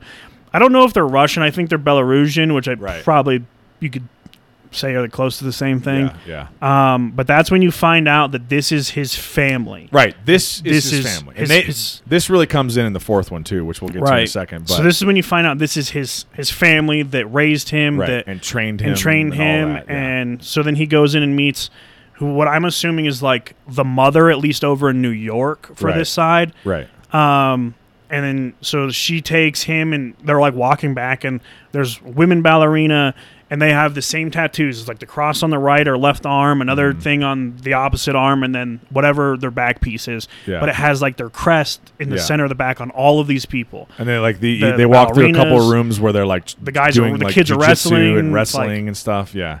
And they're like, like, they're grooming memories. Yeah, they're like Mm. grooming young kids to be in this world. and so then he goes they go into like the room right to to talk and um then that's when he goes rip my ticket so then they rip off Right. like the the cross and they put it on the end of just like it- it's probably something they have ready for this but Right. it's just like a poker for a fireplace Mm-hmm. They gotta heat, brand heat that bitch up and Yeah. brand him right in the middle of the crest in the back Yeah. to probably say hey his Saying ticket's like gone tickets punched. Yeah. and then he asked one favor because we're family and she had to help him but like that was the cost of helping yeah. And she sends him to casablanca That's right. That's right. and then you find out To the Casablanca uh, continental. right to the Yeah. casablanca continental where again the, the tickets worldwide or the Right. ticket the um the contract is worldwide so he can Right. be killed anywhere just not on continental property but he's not allowed at continental property um but then you find out that the the like samurai guys from the sushi place go into the the the theater and they're killing all the guards and everything Oh, yeah. and she gets she has to put her hands together Uh huh. and then they shove the blade through both of her hands really fast Because the adjudicator lady showed right up. because she and, that was her like- punishment the blood punishment Right. um It's very because they're all swearing fealty to exactly the high It- table they, they keep saying everything's under the high table. Right. Like and and the the Belarusian lady or the Russian lady's like the high table and us have an agreement, and she's like, no one sits above the table. The adjudicator lady's like, right I know you have your own system and you have these tickets and all that, but like John Wick is a wanted man. The high table wants his life, and you helped him. You're gonna get a punishment. right you gotta pay pay Yeah. with blood so she Pay with gets blood, stabbed through yeah. the hands and you're like oh it's fucking brutal Which honestly, dude, I think her punishment she got off real easy compared to the Oh, Bowery yeah. King. The Bowery King got sliced the fuck up. oh yeah That was rough. but then so then you go to casablanca Yeah, and, And he then- meets up with Halle Berry's character. Well, so you- then he gets into a fight in the street of Casablanca, right, right, and then um, I'm assuming he was the concierge at the the Casablanca concert. either that or the manager. right. He walks out and he goes, "Stop, stop!" You know, and gets everyone to stop. And so he's like done, and he goes, "But he's excommunicado." Like one of the guys find him, and he goes, "Yeah, but the manager here has granted him." Um, amnesty or whatever. amnesty yeah. or whatever to, to allow him in. And so he's like, oh, okay. They all stop fighting. And then he goes to walk away. And, you know, $14 million is a lot of money at this point. So when the guy goes to do it and he just pulls a gun out and shoots Caps him in the, dude, head. Yeah, And he's just like, thanks. And then they go through the Continental, who you find out Halle Berry, I think, is the the manager of the Continental. Oh, I think she is. I think you're right. Yeah, she's the And- manager. And you find out John Wick and this character, Halle Berry's character, have this long history, Right. and he has a marker on her Right. because he helped her. You find out just through dialogue in their conversation. With he her helped daughter. her get her daughter somewhere safely Right. away from this life because she was probably in danger due to what her mom did and all this kind of stuff. And for that, Halle Berry owes him. Right. And so he's cashing in his blood marker, just like the Italian guy did with John in the second one, saying, like, you need to help me with this. I take me to your boss. I need to talk to him about going to see the high table. And that's what you go see Bronn. Sir Bronn Game of the Thrones. Blackwater. Got a lot of Game of Thrones actors in these movies. Um, and he's like the guy he's a who's of the, co- the yeah, gold kind of in charge of the currency in this world, which is all these gold Well, coins. he's in charge of a mint. yeah, of the world. 'Cause he's like, Yeah. that was the first one minted here. He goes, it's really hard to track down, even harder to get. right. And then he right, goes, and that's a uh, a marker. right. And he goes, that's even harder to track down and get. Yeah. And you're like, damn. And then Yeah. Halle Berry decides to go all fucking psycho because That guy Sir shoots. Bronn of the Blackwater shoots her dog, and then yeah, he, she, she goes, he shot my dog, and John Wick goes, I know. So he's like, I get it. Like, I get it. I know what the fuck. Which is a good ha- like, nod through. and call back to like that's why we're all here right now is because someone killed this guy's And dog. um, but then those two, that, I mean, that was an epic fucking so many scene. fucking people. Yeah, because they basically know like that guy's kind of like her boss, even though she's the manager of the Right. Continental. And he, one, he sits higher because he's a currency maker for Right, the high table right. and the Soul society. and once they know once they fucked him up that everyone's gonna be trying to kill them, so they have to go basically kill all these fucking guys. So she drives him out to the desert, and then he's got to go like. Basically, what Bronn told him was like, you got to go wander around in the desert until the they, old man wants. If he wants to find you, he'll find you. Right. If not, you'll just you'll die. If not, you're gonna die. So he wanders around out there until he basically passes out from exhaustion and he's about to die. And they, some guy on like a camel shows up and picks up his body and takes him somewhere. And he wakes up in like this little tent with all these little ornate, kind of like cool, you know, Egyptian style, like you know, Right. furniture and all this kind of shit. And he's basically speaking to a member of the high table at this point, and he's saying like, I it's kind of hard to follow like what the actual agreement is there. I think he's basically trying to say like, "Hey, I know I'm excommunicado, but you need to help me." What is he trying to get So- out of that exactly? so he, I- I he's trying exactly to not be excommunicado anymore. Okay, he's trying to get. So he's trying to get the contract the off contract of him, lifted, and he's just trying to say, "I want out." right. and but you know I can't. I can't know, do that. When I can't do that, and me. so Yeah. that's when the the high table guy goes, "Well, we'll give you one task, and when you finish this task, I will the the high table guy will go. I will we'll take con- away the we'll contract." consider your debt paid. or Right, he, whatever, he yeah. goes. The mm-hmm. contract will be, you know, taken away, so no longer people aren't trying to get a hit on John Wick. right. And again, in the way that this all works is he has to pay with blood, and so they bring out two tools. I don't know what one of the things was, but then it looked like the other one was a chisel Yeah, and he goes and he, he doesn't even like hesitate he like looks at it grabs it and then just chops his fucking ring finger off yeah. gives the the guy at the high table his wedding ring From his now from his now deceased wife well, and his now dislodged and his finger. yeah his finger that doesn't his exist now anymore separated finger. Yeah. and gives it to him and he goes he's like yeah this will work and then they Yeah. brand his finger or burn his finger to stop the bleeding Because then- the guy's ba- he was basically like, prove to me that you're you're You're serious about this." Guilty. Right. So, but John, in order to do that, chops off his wedding or Right. his ring finger with the wedding With the- ring on to it give him the ring. gives him the ring. Yeah. and then he's like well what's my task and he goes you have to kill winston and he's Right. like He's like, what the fuck? what the fuck Yeah. so then you, all of a That's sudden- how he gets back to the Right. Continental. I kind So- of forgot about that. So piece. then we're Yeah. all of a sudden back at the Continental in New York. Yeah. And this is like the ending scene, really, right. is the dog is there with the concierge. Yeah. And then that's when, like, the, what is the adjudicator Mhm. is there as well. And she's like, you know, and, and um, the Continental guy's like, John? And he's like, Winston. And then he goes, I'm assuming you're here to kill me. And he goes, Yeah. yeah. and then he goes, "Are you?" And he goes, or they give him the gun with the adjudicator, and she goes, "Well, kill him." He goes, "No, I don't think I will." And like gives the gun back to Winston, and that's when she lifts the protections of the she Continental deconsecrates it and calls in the fucking like busloads of these Right. guys that show up that are in all this like armored protective Right. gear that's like Bulletproof. basically bulletproof. And that's when, yeah, you're right. This is kind of the climactic event of the third movie of right. like this is the end of the movie. now John and the concierge guy, who you find out once he jumps into action is a fucking savage, have to go basically defend Winston and the Continental against Right. all these high table assassins that are in this like, And fully bulletproof armor. The like samurai assassins, right, and the samurai guys, and so they're just go running around, and John between John and the concierge guy, just killing so many Just- of these fucking yeah. dudes. And it, my favorite scene about it though, he goes, they go into the, like the safe and drops the pistol off. He goes, Winston, I need more firepower. Yeah, and Winston's yeah. sitting on the couch drinking bourbon with the dog. Right, and he's like, And "What do you need?" He's like, "What do you need?" Yeah. And there's just guns all over. Yeah. And, and then the concierge guy walks in and is, he's the first one to grab a shotgun. So John looked at it and grabs it and he goes, "Will these do it?" And he goes.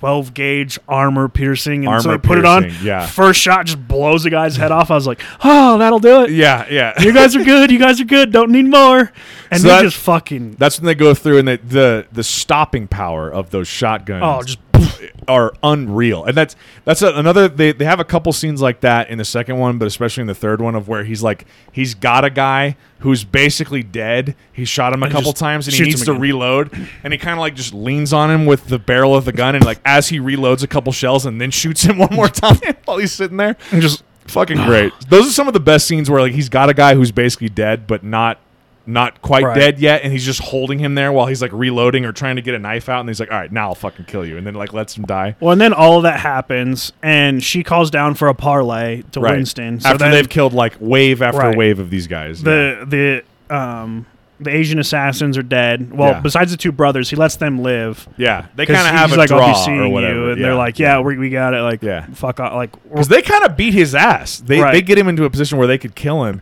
and they're like, "Man, he's kind of losing." And then they- they're like they put the talking to each weapons down, and they're like, he's like- "John, this is the great John Wick. He's getting a little old or whatever." And then one like, guy's like, "Take it "Well, he was retired or whatever," and he's like, "John was like, fuck off, give me a second. He And he like gets up. stands up and has to take off. they put the weapons down. Yeah, yeah. But then he gets him in a spot where he can kill both of them, and right, he's and like, he doesn't do it. Yeah, and then that's when he kills like their leader, who was, yeah, and that's when he's like, That's the dude who's like right behind basically you, a John. John Wick fanboy. Right. He's like this super badass samurai guy, but he's like in love with John Wick and He's like- idolizes John Wick. when they're in the Continental before the restrictions are lifted, he's like, John, I just want to let you know I'm a I'm- a huge big fan. fan, yeah. Big fan. I'm really happy to meet you. He's Yeah. like, I wish it was under different circumstances, but Yeah. I just want to let you know I'm a really big fan. He's like, he's like the legend. He's like, and I, I, I gotta say, so far you have not disappointed. Right. He's like super stoked to be around this guy.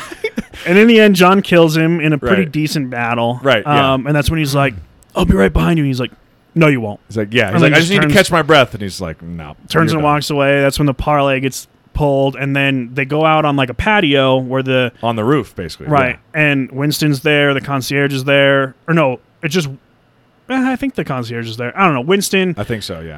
um, the adjudicator, the adjudicator and John are there, and he goes parley, and they're like, "Yeah, parley." So he goes walking out there, and then Winston shoots him twice, Right. and he falls. Well, they basically tell Winston, "We'll give you the Continental back. Right. You don't have But to you have die, to shoot and John we'll Wick." reconsecrate the Continental, but you have to kill John Wick." And so Winston's just like, "Fuck it." Turns around, shoots him. He falls off the that building. was the most brutal. the most brutal. He hits like three fire escapes on the way down and just slams, Slams into the him fucking street. You're like, oh my god. So you're assuming like John's dead.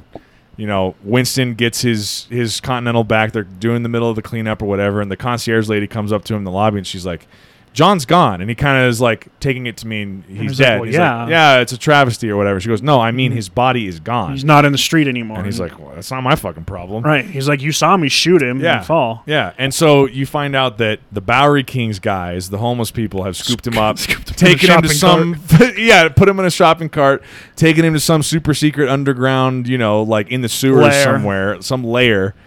And that's when the Bowery King, you know, he's sitting there, he's recovering from all his wounds. He's got these slice marks all over him that he's healing from. And he's kind of like, fuck the high table, right, John? And he's like, are you mad? And that's when John kind of like sits up and then he's like, yeah. Well, he doesn't. He doesn't sit up yet. He's like, he sees the finger and he goes, "I see they took a finger from you." He's like, "Lift your hand if you're mad or Oh, something." then and he he just flips him off. and then you're just sitting there like, "All right, dude." And he just starts laughing. He's like, "Yeah." And that's when he's like, "Are you pissed off, John?" And he's just like, "Yeah."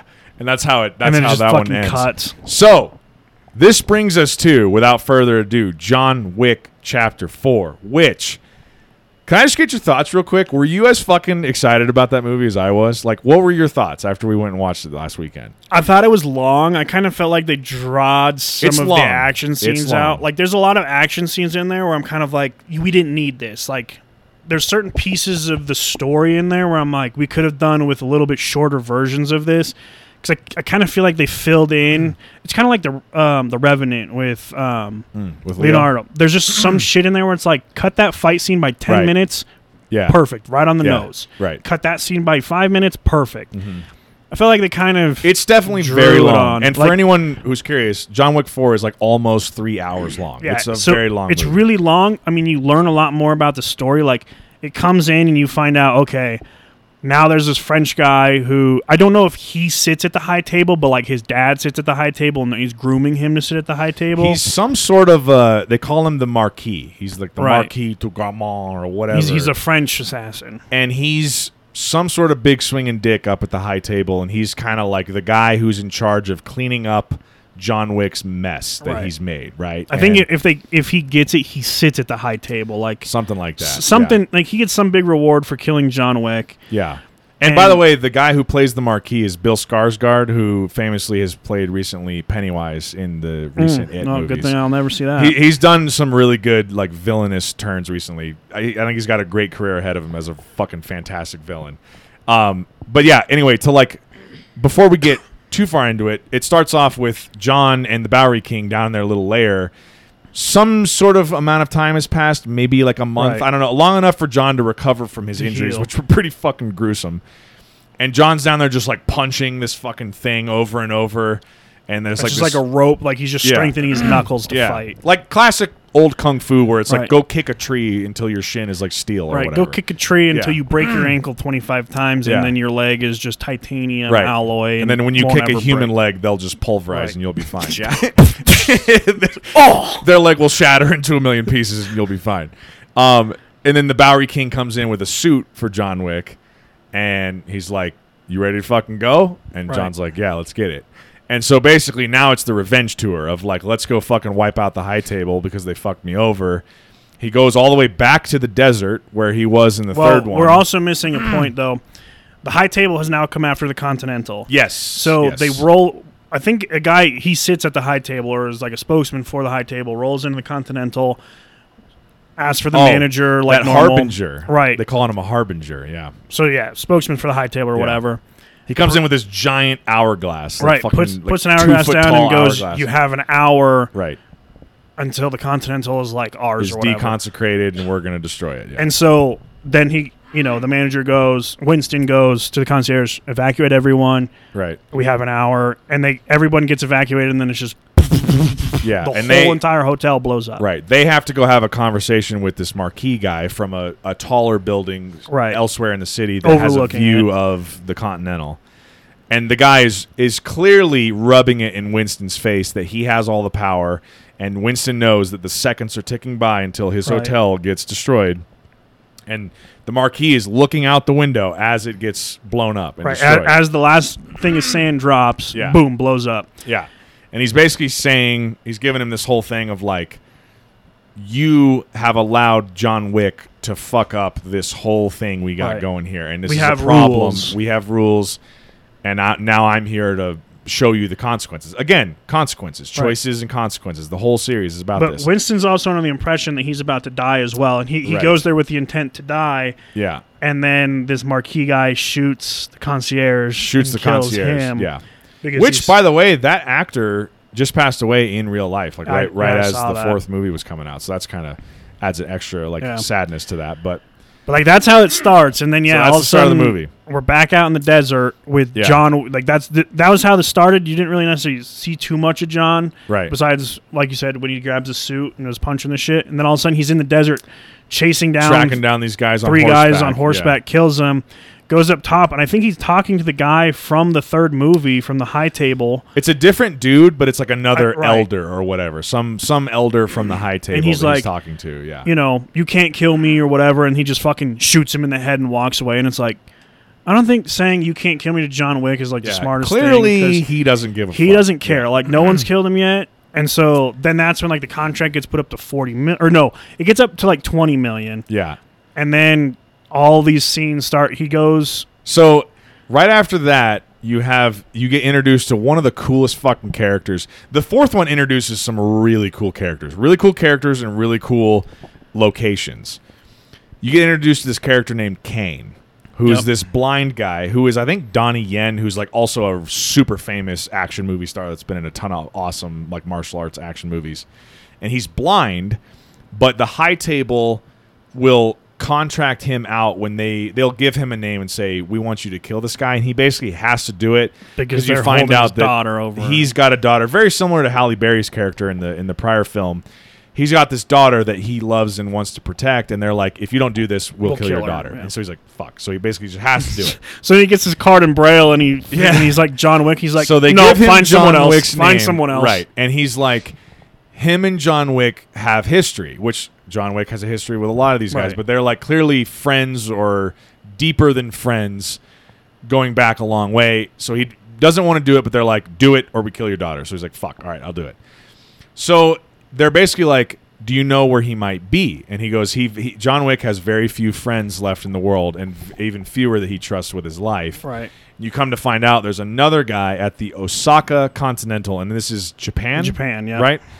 In Japan, super fucking cool location, by the way, and like super like the super cinematography. high-tech, yeah, like- the cinematography in the fourth one is just tremendous. Anyway, you find out John has gone to this other guy who is the manager of the Osaka Continental, who goes back with John and Caine way back. Right. And- he's out as well. Yeah, and it's like this is a guy that clearly John trusts. Right. And anyway, he's up on the roof. They're having this conversation, and this guy's daughter is the concierge for his Osaka uh, Continental. Anyway, the Marquise guys, the high tables guys, show up in the lobby of the Rolling Osaka in. Continental, and they're basically like, "We know you have John Wick here, or we're pretty sure you have John Wick here. We need full access to your hotel. We need to see him now, or else we're gonna kill you." Essentially, and he's like, "Gentlemen, I know you're from the high table, but rules are rules, and this is the Continental, and you can't conduct business, even your business, on Continental grounds." And they're basically just like, "Fuck you." And so he had they have this whole showdown. This kicks off this. So I'll just say this, and I was I was telling you this before we went to see the new movie. The fourth one is basically constructed in like I think four or maybe five major action set pieces. And that's kind of how the story flows. The first Right. one of which is this Osaka set piece. Right. So you find out the manpower of the marquis, and then you find out, or then John loses a friend sticking up for him um, in Osaka, and then now the daughter's upset, and this is pretty early on in the movie. The daughter's upset that her dad died because Caine killed her dad in a fair sword fight. Yeah, yeah. Um, She's pissed from the moment John shows up because she's like, "Don't help him." She's telling right. her dad this. You're gonna suffer. Everything he touches is just he just Right. brings death wherever he goes, which she's not wrong. So then, yeah, massive fight ensues. Great fucking. Fucking that was one, one of my fighting favorites. But it's scenes. again, it's bow and arrows against and swords against guns. right. Now, all these guys also have these, you know, bulletproof suits and shit Yeah. like that. So it's like the arrows aren't penetrating them either. You got to get them in the right spots. And all sorts like this, you know, all sorts of shit. So you just lift your arm up and you're pretty much bulletproof. There, there's a lot of in the fourth one. There's a lot of lift your suit jacket up Right. and you're you're just you're good because there's And a lot of everyone like- shooting at each other point blank range like, and they're oh, just kind of yeah, yeah. lifting their suit jacket up and it's like oh everyone's fine. But that whole fight scene between nuts. the marquis and and then like the samurais, I'll call them, um, was crazy. And then you get into Caine fighting John. you finally see Caine jump into action. Right. And granted, this is a fucking blind guy, so he has this cool part where he puts these little like the door doorbells, doorbell motion sensors, motion sensors on the wall, so he can know where these guys come, and he just like aims his gun like, at ding the dong, spot ding where he dong, knows ding, it. As soon as it goes off, he just starts shooting in that direction, and he, you find out he's just an absolute savage with a sword. Like he's got this little cane that kind of acts as a sword. I think he's got a, like a sharp, like a knife edge. yeah, and he just can. and he kill just like uses it as a sword basically, and is just a fucking badass. So he's killing all these dudes. You find out the the manager of the Osaka Continental, his daughter, who's the concierge, is also a savage. Yep. She's killing a bunch of guys. John Wick's running around murdering people. Caine and the the manager of the Osaka have this classic, like old fight. school martial arts movie samurai sword showdown where Caine ends up killing him. Obviously, John has to escape, kill a bunch of more guys, has a showdown with Caine.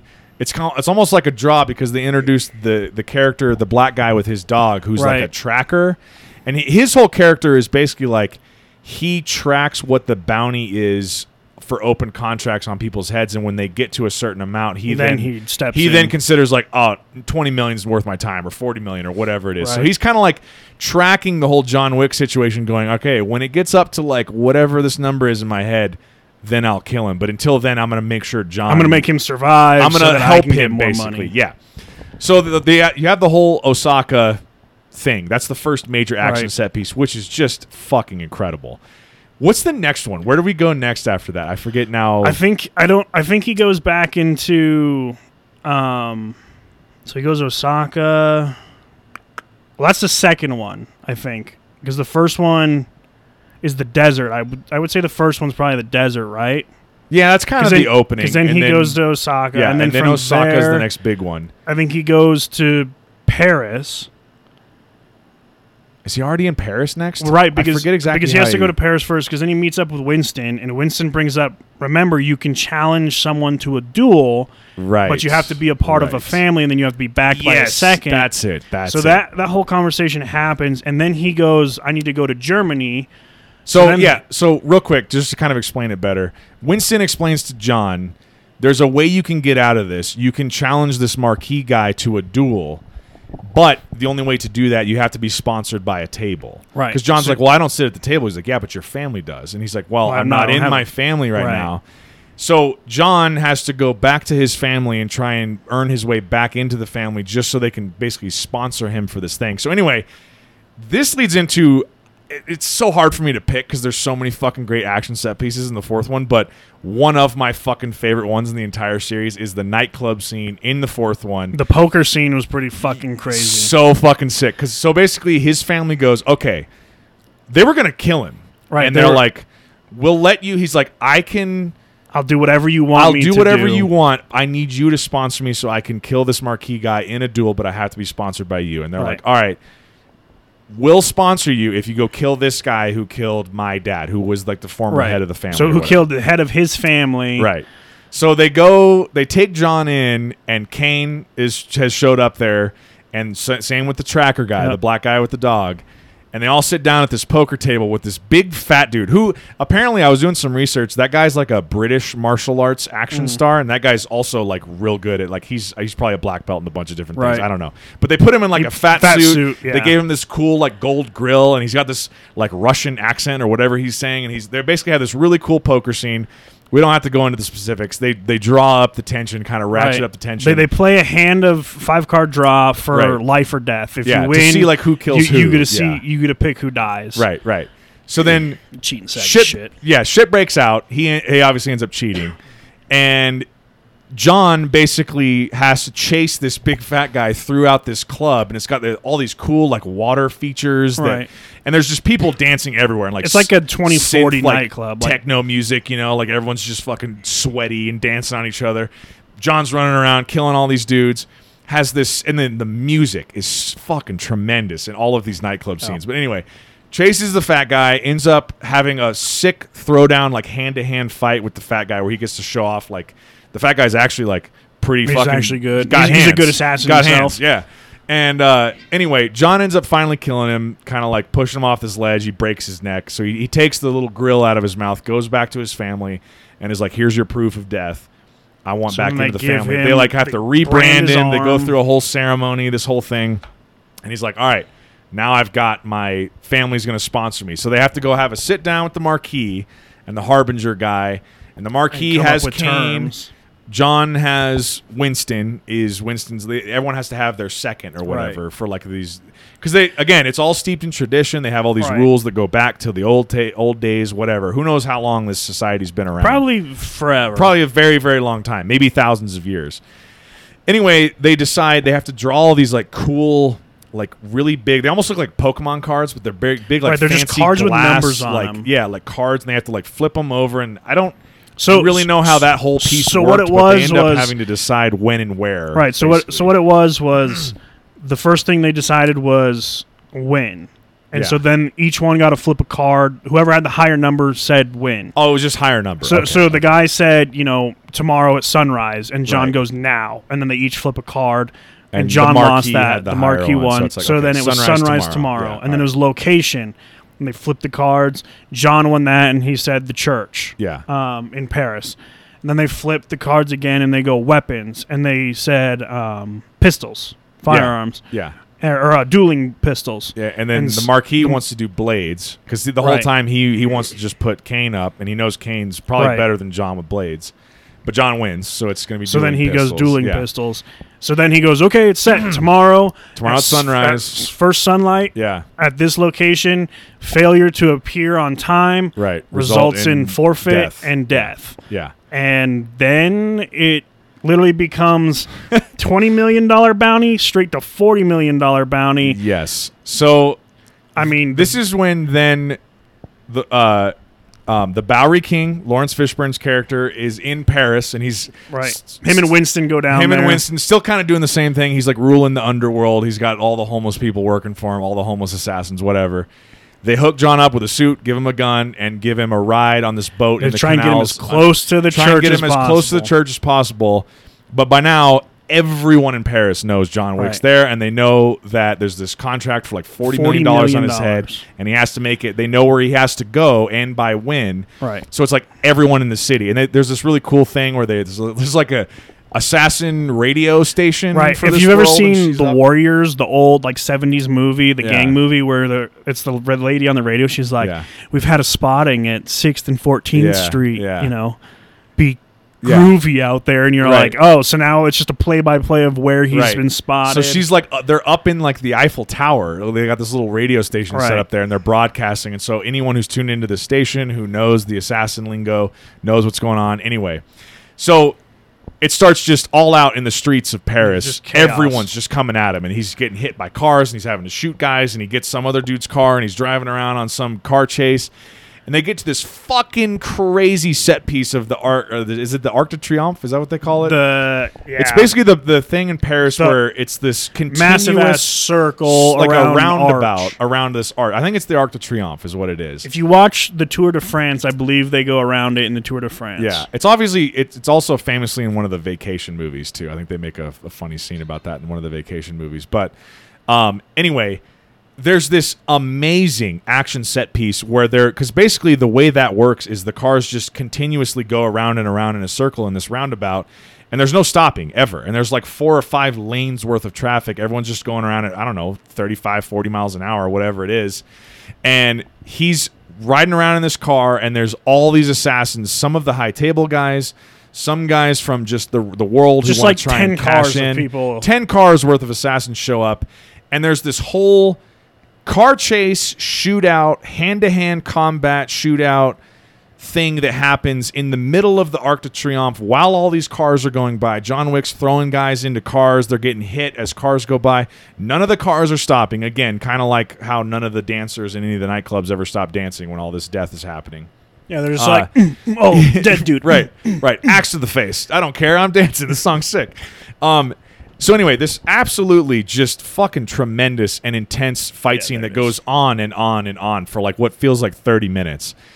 He eventually gets makes his way out of there, and there's this one like main. I think he's like Italian, but he's like kind of the main henchman for the Marquis. I think he's Italian. And this guy is like a badass and just will not die. Like John fucks him up multiple times, and he even gets hit by a car. I think in that Yeah. Arc de Triomphe scene. Dude, Doesn't that dog die. got hit by the car too. Dog got fucked up. Was Just fine. Was chilling. Yeah. Again, the backpack guy, the tracker, the black dude with his dog, helps John get out of that situation because he, again, he's like, "I want this," and him and the Marquis have this whole thing of like the Marquis using him to try and get to John. Right, and kill Talk about one of the nastiest scenes too. Oh, Another scene where they do by blood. He puts his hand down on the thing and he just stabs him right through the middle of the hand. Right through the it- middle of like the hand, Game of yeah. Thrones when the um, giant gets the spear thrown Oh, on his hand in the Battle of the Bastards, and he And just has to, like, pulls it down. Down, yeah. That's what he does. He just has to pull it out to show like I'm serious about killing Yeah. John Wick. because he basically I had says, to throw that in there because it's absolutely Yes. fucking Oh. disgusting. He goes, "You can pull it out, which shows me you're not you don't you're not swearing fealty, Or you pull can your pull hand your out. hand out." and so he So pulls has his like, hand out. Split his hand in two basically with this knife. Looks fucking brutal. Anyway, yeah, good call out on that. Um, so John goes away from the Arc de Triomphe, and then he ends up getting chased into this uh this like building. So Right. all these guys attack him. He gets, he gets chased into this building where the backpack guy has gone in there and he's decided I'm gonna all right I'm gonna get into the fight because the Marquis I'm gonna kill like, him now because the Mar- bounty goes up to 40 because Yeah. he's much closer to. And the Marquis guy's like basically like he he like tricks and forces the Marquis guy into paying a higher price because he's like, hey, if I don't kill him, clearly none of these other guys are going to do it. He's going to get to your duel Right, he and goes, he's going to kill it's you. It's not 35 anymore. It's 40. Yeah, now He the goes, price is forty. "What?" And he just so the marquee Marquis up on guys him. is like, fine, fuck it, or whatever. So he like forces this guy into doing it. So he's like, okay, now the backpack guy is in play. So John is in this house, which comes to maybe the best and certainly the Dude, coolest the shot coolest action shot. scene in the entire series. And if you ask me, Oh yeah. there's these guys that show up with these shotgun shells that shoot these shells that just like basically explode round. in fire Yeah, when they when they make yeah it's an incendiary round And they're trying to kill John with one of these. Well, of course, he kills one of them and gets one of these shotguns and then just goes Dude. on a fucking rampage. and and the whole scene's shot from the ceiling, so you're Yes. just looking down. So it's just like you're going through a maze with him, but he's just going So in and out of rooms. Yeah. So for anyone who's seen it, and if- for those of you who haven't, and you're just listening, it's basically he's going through, and instead of it being like kind of right from right behind John's perspective, or kind of like real close up shots of him like hand to hand combat, the camera goes like up on its dolly or whatever, and goes up into the ceiling.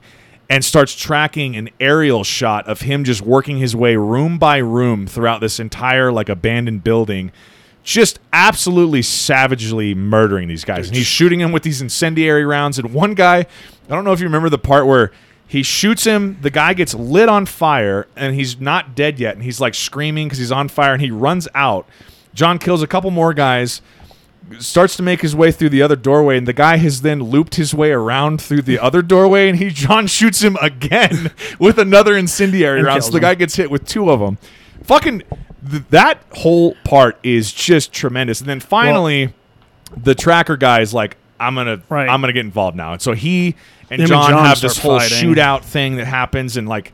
This guy's like kind of a match. He's he's as much of a match for John as like Cassian was Right. in the second one, or like those two Asian guys were in the third one. Like They're they, pretty even. They could kill him if one little misstep Right. happens here or there. They could kill him.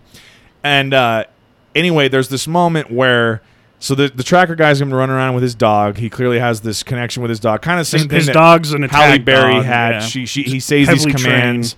The dog will run off and attack people. His, his favorite is nuts. Yeah, nuts. bites the nuts. Right. So there's this moment where John is basically like they, him and the guy are like choking each other out and like about to John gets the draw on him, has a gun pointed at him, and he sees the Italian guy, the From the Marquis, Marquis. dude's henchman, is about to shoot the, The tracker dog. guy's dog, and John, instead of shooting the tracker guy, shoots the Italian guy and has him fall off the stairs or whatever, He dies. and then just dips. Has another No, he nasty doesn't fall, jumps out the window and lands just horrifically on this fucking car, like crumples this Just- car. Another another fall that like would have killed you. Yeah. Would have killed a normal human. And then it's the staircase. and then it brings us to the staircase. So there's we'll, we'll briefly go through this because this is like a 40 minute part of the movie. yes. So there's like 200 and what did they say? 222 steps 222 or something steps like that to get where to he's the gotta get church. Up to the church for the duel, and he and he's got like five minutes He's got five minutes till sunrise, and right as he's about to run up the steps, all these guys come out of the shadows, all the way up the stairs, and he's like, they're all they have this like moment where he's looking at them, and then of course they draw, Yep, he, he draws, goes. and he's just slowly but surely working his way up the stairs, killing all these guys, shooting at him, hiding, you know, pulling up the jacket, all that kind of stuff. Gets fucking halfway up the stairs, and Yeah. here's the fucking Italian prick with Yes. even more guys. Gets way up close to the top. The Italian guy shows up. Again, this guy just won't die. He kicks John. John falls all the way down the stair. All the progress that he had just made, he falls down like six flights of these stairs. He's all the way down at the bottom, and then Caine shows Caine back up. yep. And Caine's like, I'm going to really need you to get to the top of those stairs, John. Right. And he's like, All right, fuck it, fine. So Caine then helps John work his way back up, and Caine's stabbing people and shooting people, and John's kind of helping call out to him. and like, they get all the, guy your three o'clock, all this kind of stuff. They get all the way back up to the top. The finally, the Italian guy, the henchman, gets killed. Finally, by the tracker By the tracker who guy shows and up his dog. because then they fall down again. They get they land on a landing this time, yeah, and mm. it, he's about to kick him, and the tracker shoots him, yes, and then the dog attacks him, and then Right. John finishes him right, to get to the top of the stairs because the tracker finally realized John's not the real enemy, Right. And it's not worth forty million Exactly, because he yeah. saved the dog. So he Yeah. realizes it's all because of the fucking dog. Yes. This whole series is about a dog. yes, But because he saved all the comes back dog, around, the tracker didn't kill him.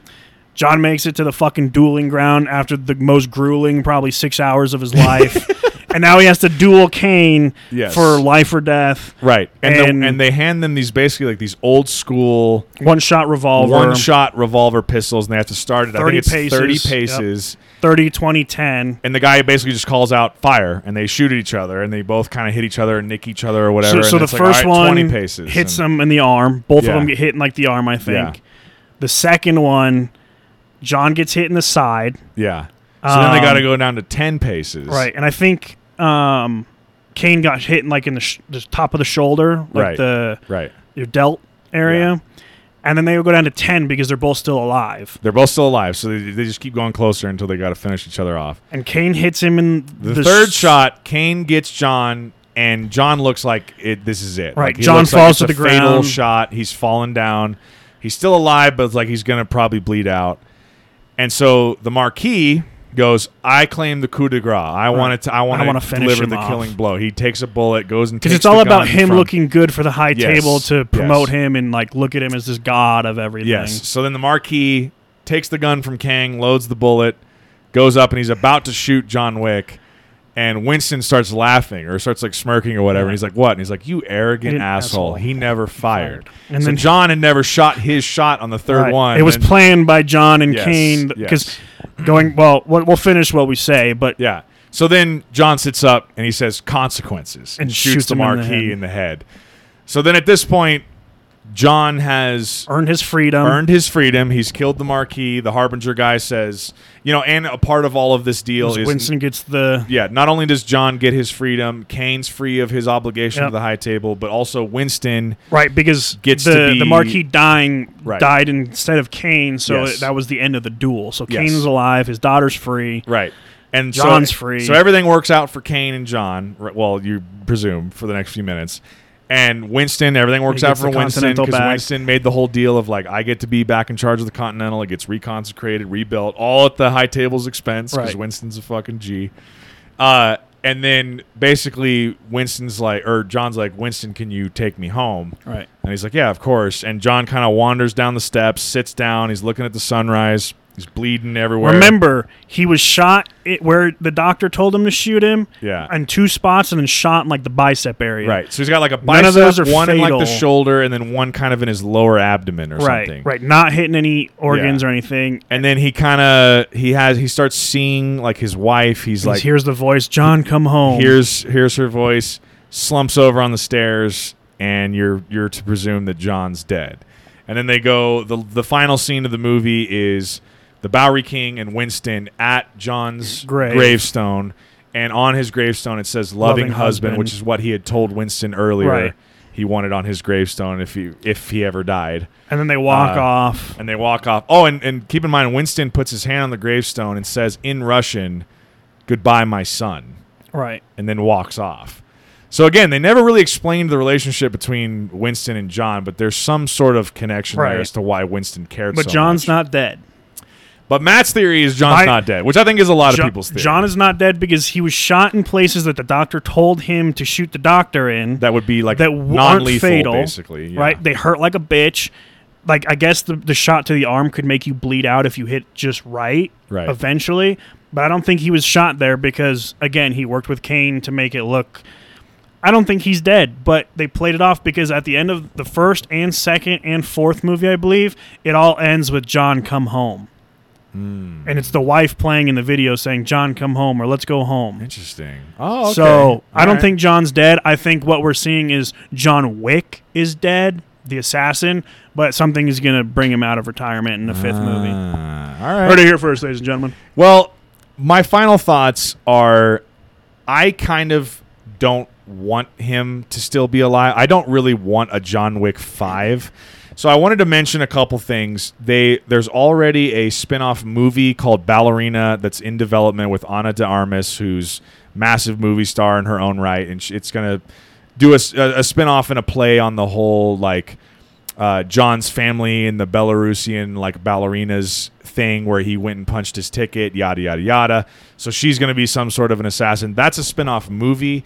And then, you know, I sent Matt earlier today you you watched the little brief teaser for The Continental, which is a prequel series set in the John Wick universe about the New York Continental back in like the 70s, I think is what it mentioned in the in the trailer. So, I think what we're going to be seeing is a young Winston rising up through the ranks and gaining control of the New York Continental, which all seems cool. I'm down for the spin-off ideas. I just think I don't really want a John Wick 5 because I honestly, dude, think John Wick 4 might be the best movie in the entire series. Well, I guess we'll have to wait and find out. Because I, I, it's it's a very rare thing for movie series to end on such a high note like that. I always hate to see them come back and like it doesn't quite reach those heights. You know what I mean? So I don't know. That's just my thoughts. I mean, granted, I'm obsessed with John Wick. I'll watch You'll a go fifth see it in one. the fifth one. I'll watch and the fifth one could yeah. be even better. And, and it might be. It, it might be, but I don't want it to run into like the Fast and Furious territory where it's like maybe they start. There's definitely going to be a in sequel quality. to the John Wick Five, know. if or John Wick Five, John Wick Four. If you haven't seen it yet and you've listened through the whole thing, stay through the credits. Yes, there is a cutscene that yes, I think I will say that there's a cut scene at the end of the credits of the fourth one, which I believe is the first time that's happened in any of the movies. So pay attention to that because that's another spin-off idea that they haven't announced that they could definitely Right. explore. There's plenty of opportunities. There's a lot of storylines in this here world. that are untouched. Um, real quick before we sign off, what's your favorite one out of the four? You I don't know. The first one's just it, it builds you into an iconic role, but I definitely I like the third one. It's really Um, hard for me to pick, man. The second one when he kills the Italian guy at the Continental, that's a pretty fucking just like badass movie. He's like, I don't give a fuck. You're like, I think- that was probably my favorite moment is when he kills him in the Continental because Yeah. he's just like, no one's gonna kill me. Yeah, But I'd say the overall movie probably four because you get more of a story. I think it's between four or one. I depending on the day, I could probably go back. Well, and you know, two I- and three are between one and four. I, so I think number one is like a perfect movie beginning to end, and it's such a great introduction to the character. But four does everything that the previous three do, just better.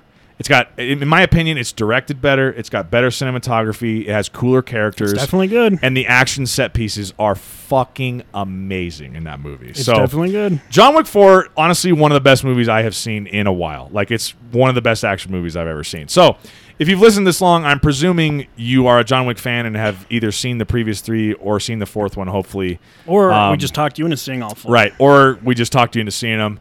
Um, I love it. John Wick, fantastic action movie franchise. Um, I know we're coming up on like two hours at this point. So, thanks everybody Yeah, for thanks listening. Um, I was really fired up to do this one. I dragged Matt to the movies to go see the fourth one so we could Hey, do I a- mean, it was worth a it. John Wick episode. Yeah, hopefully it was worth it. Um, but yeah, thanks everybody for tuning in. Yeah. Hope you enjoyed it, and uh, we'll be back uh, We'll- in the we'll next couple weeks. Yeah. So have a good time, everybody. Thank you. Thanks everybody. Till next time.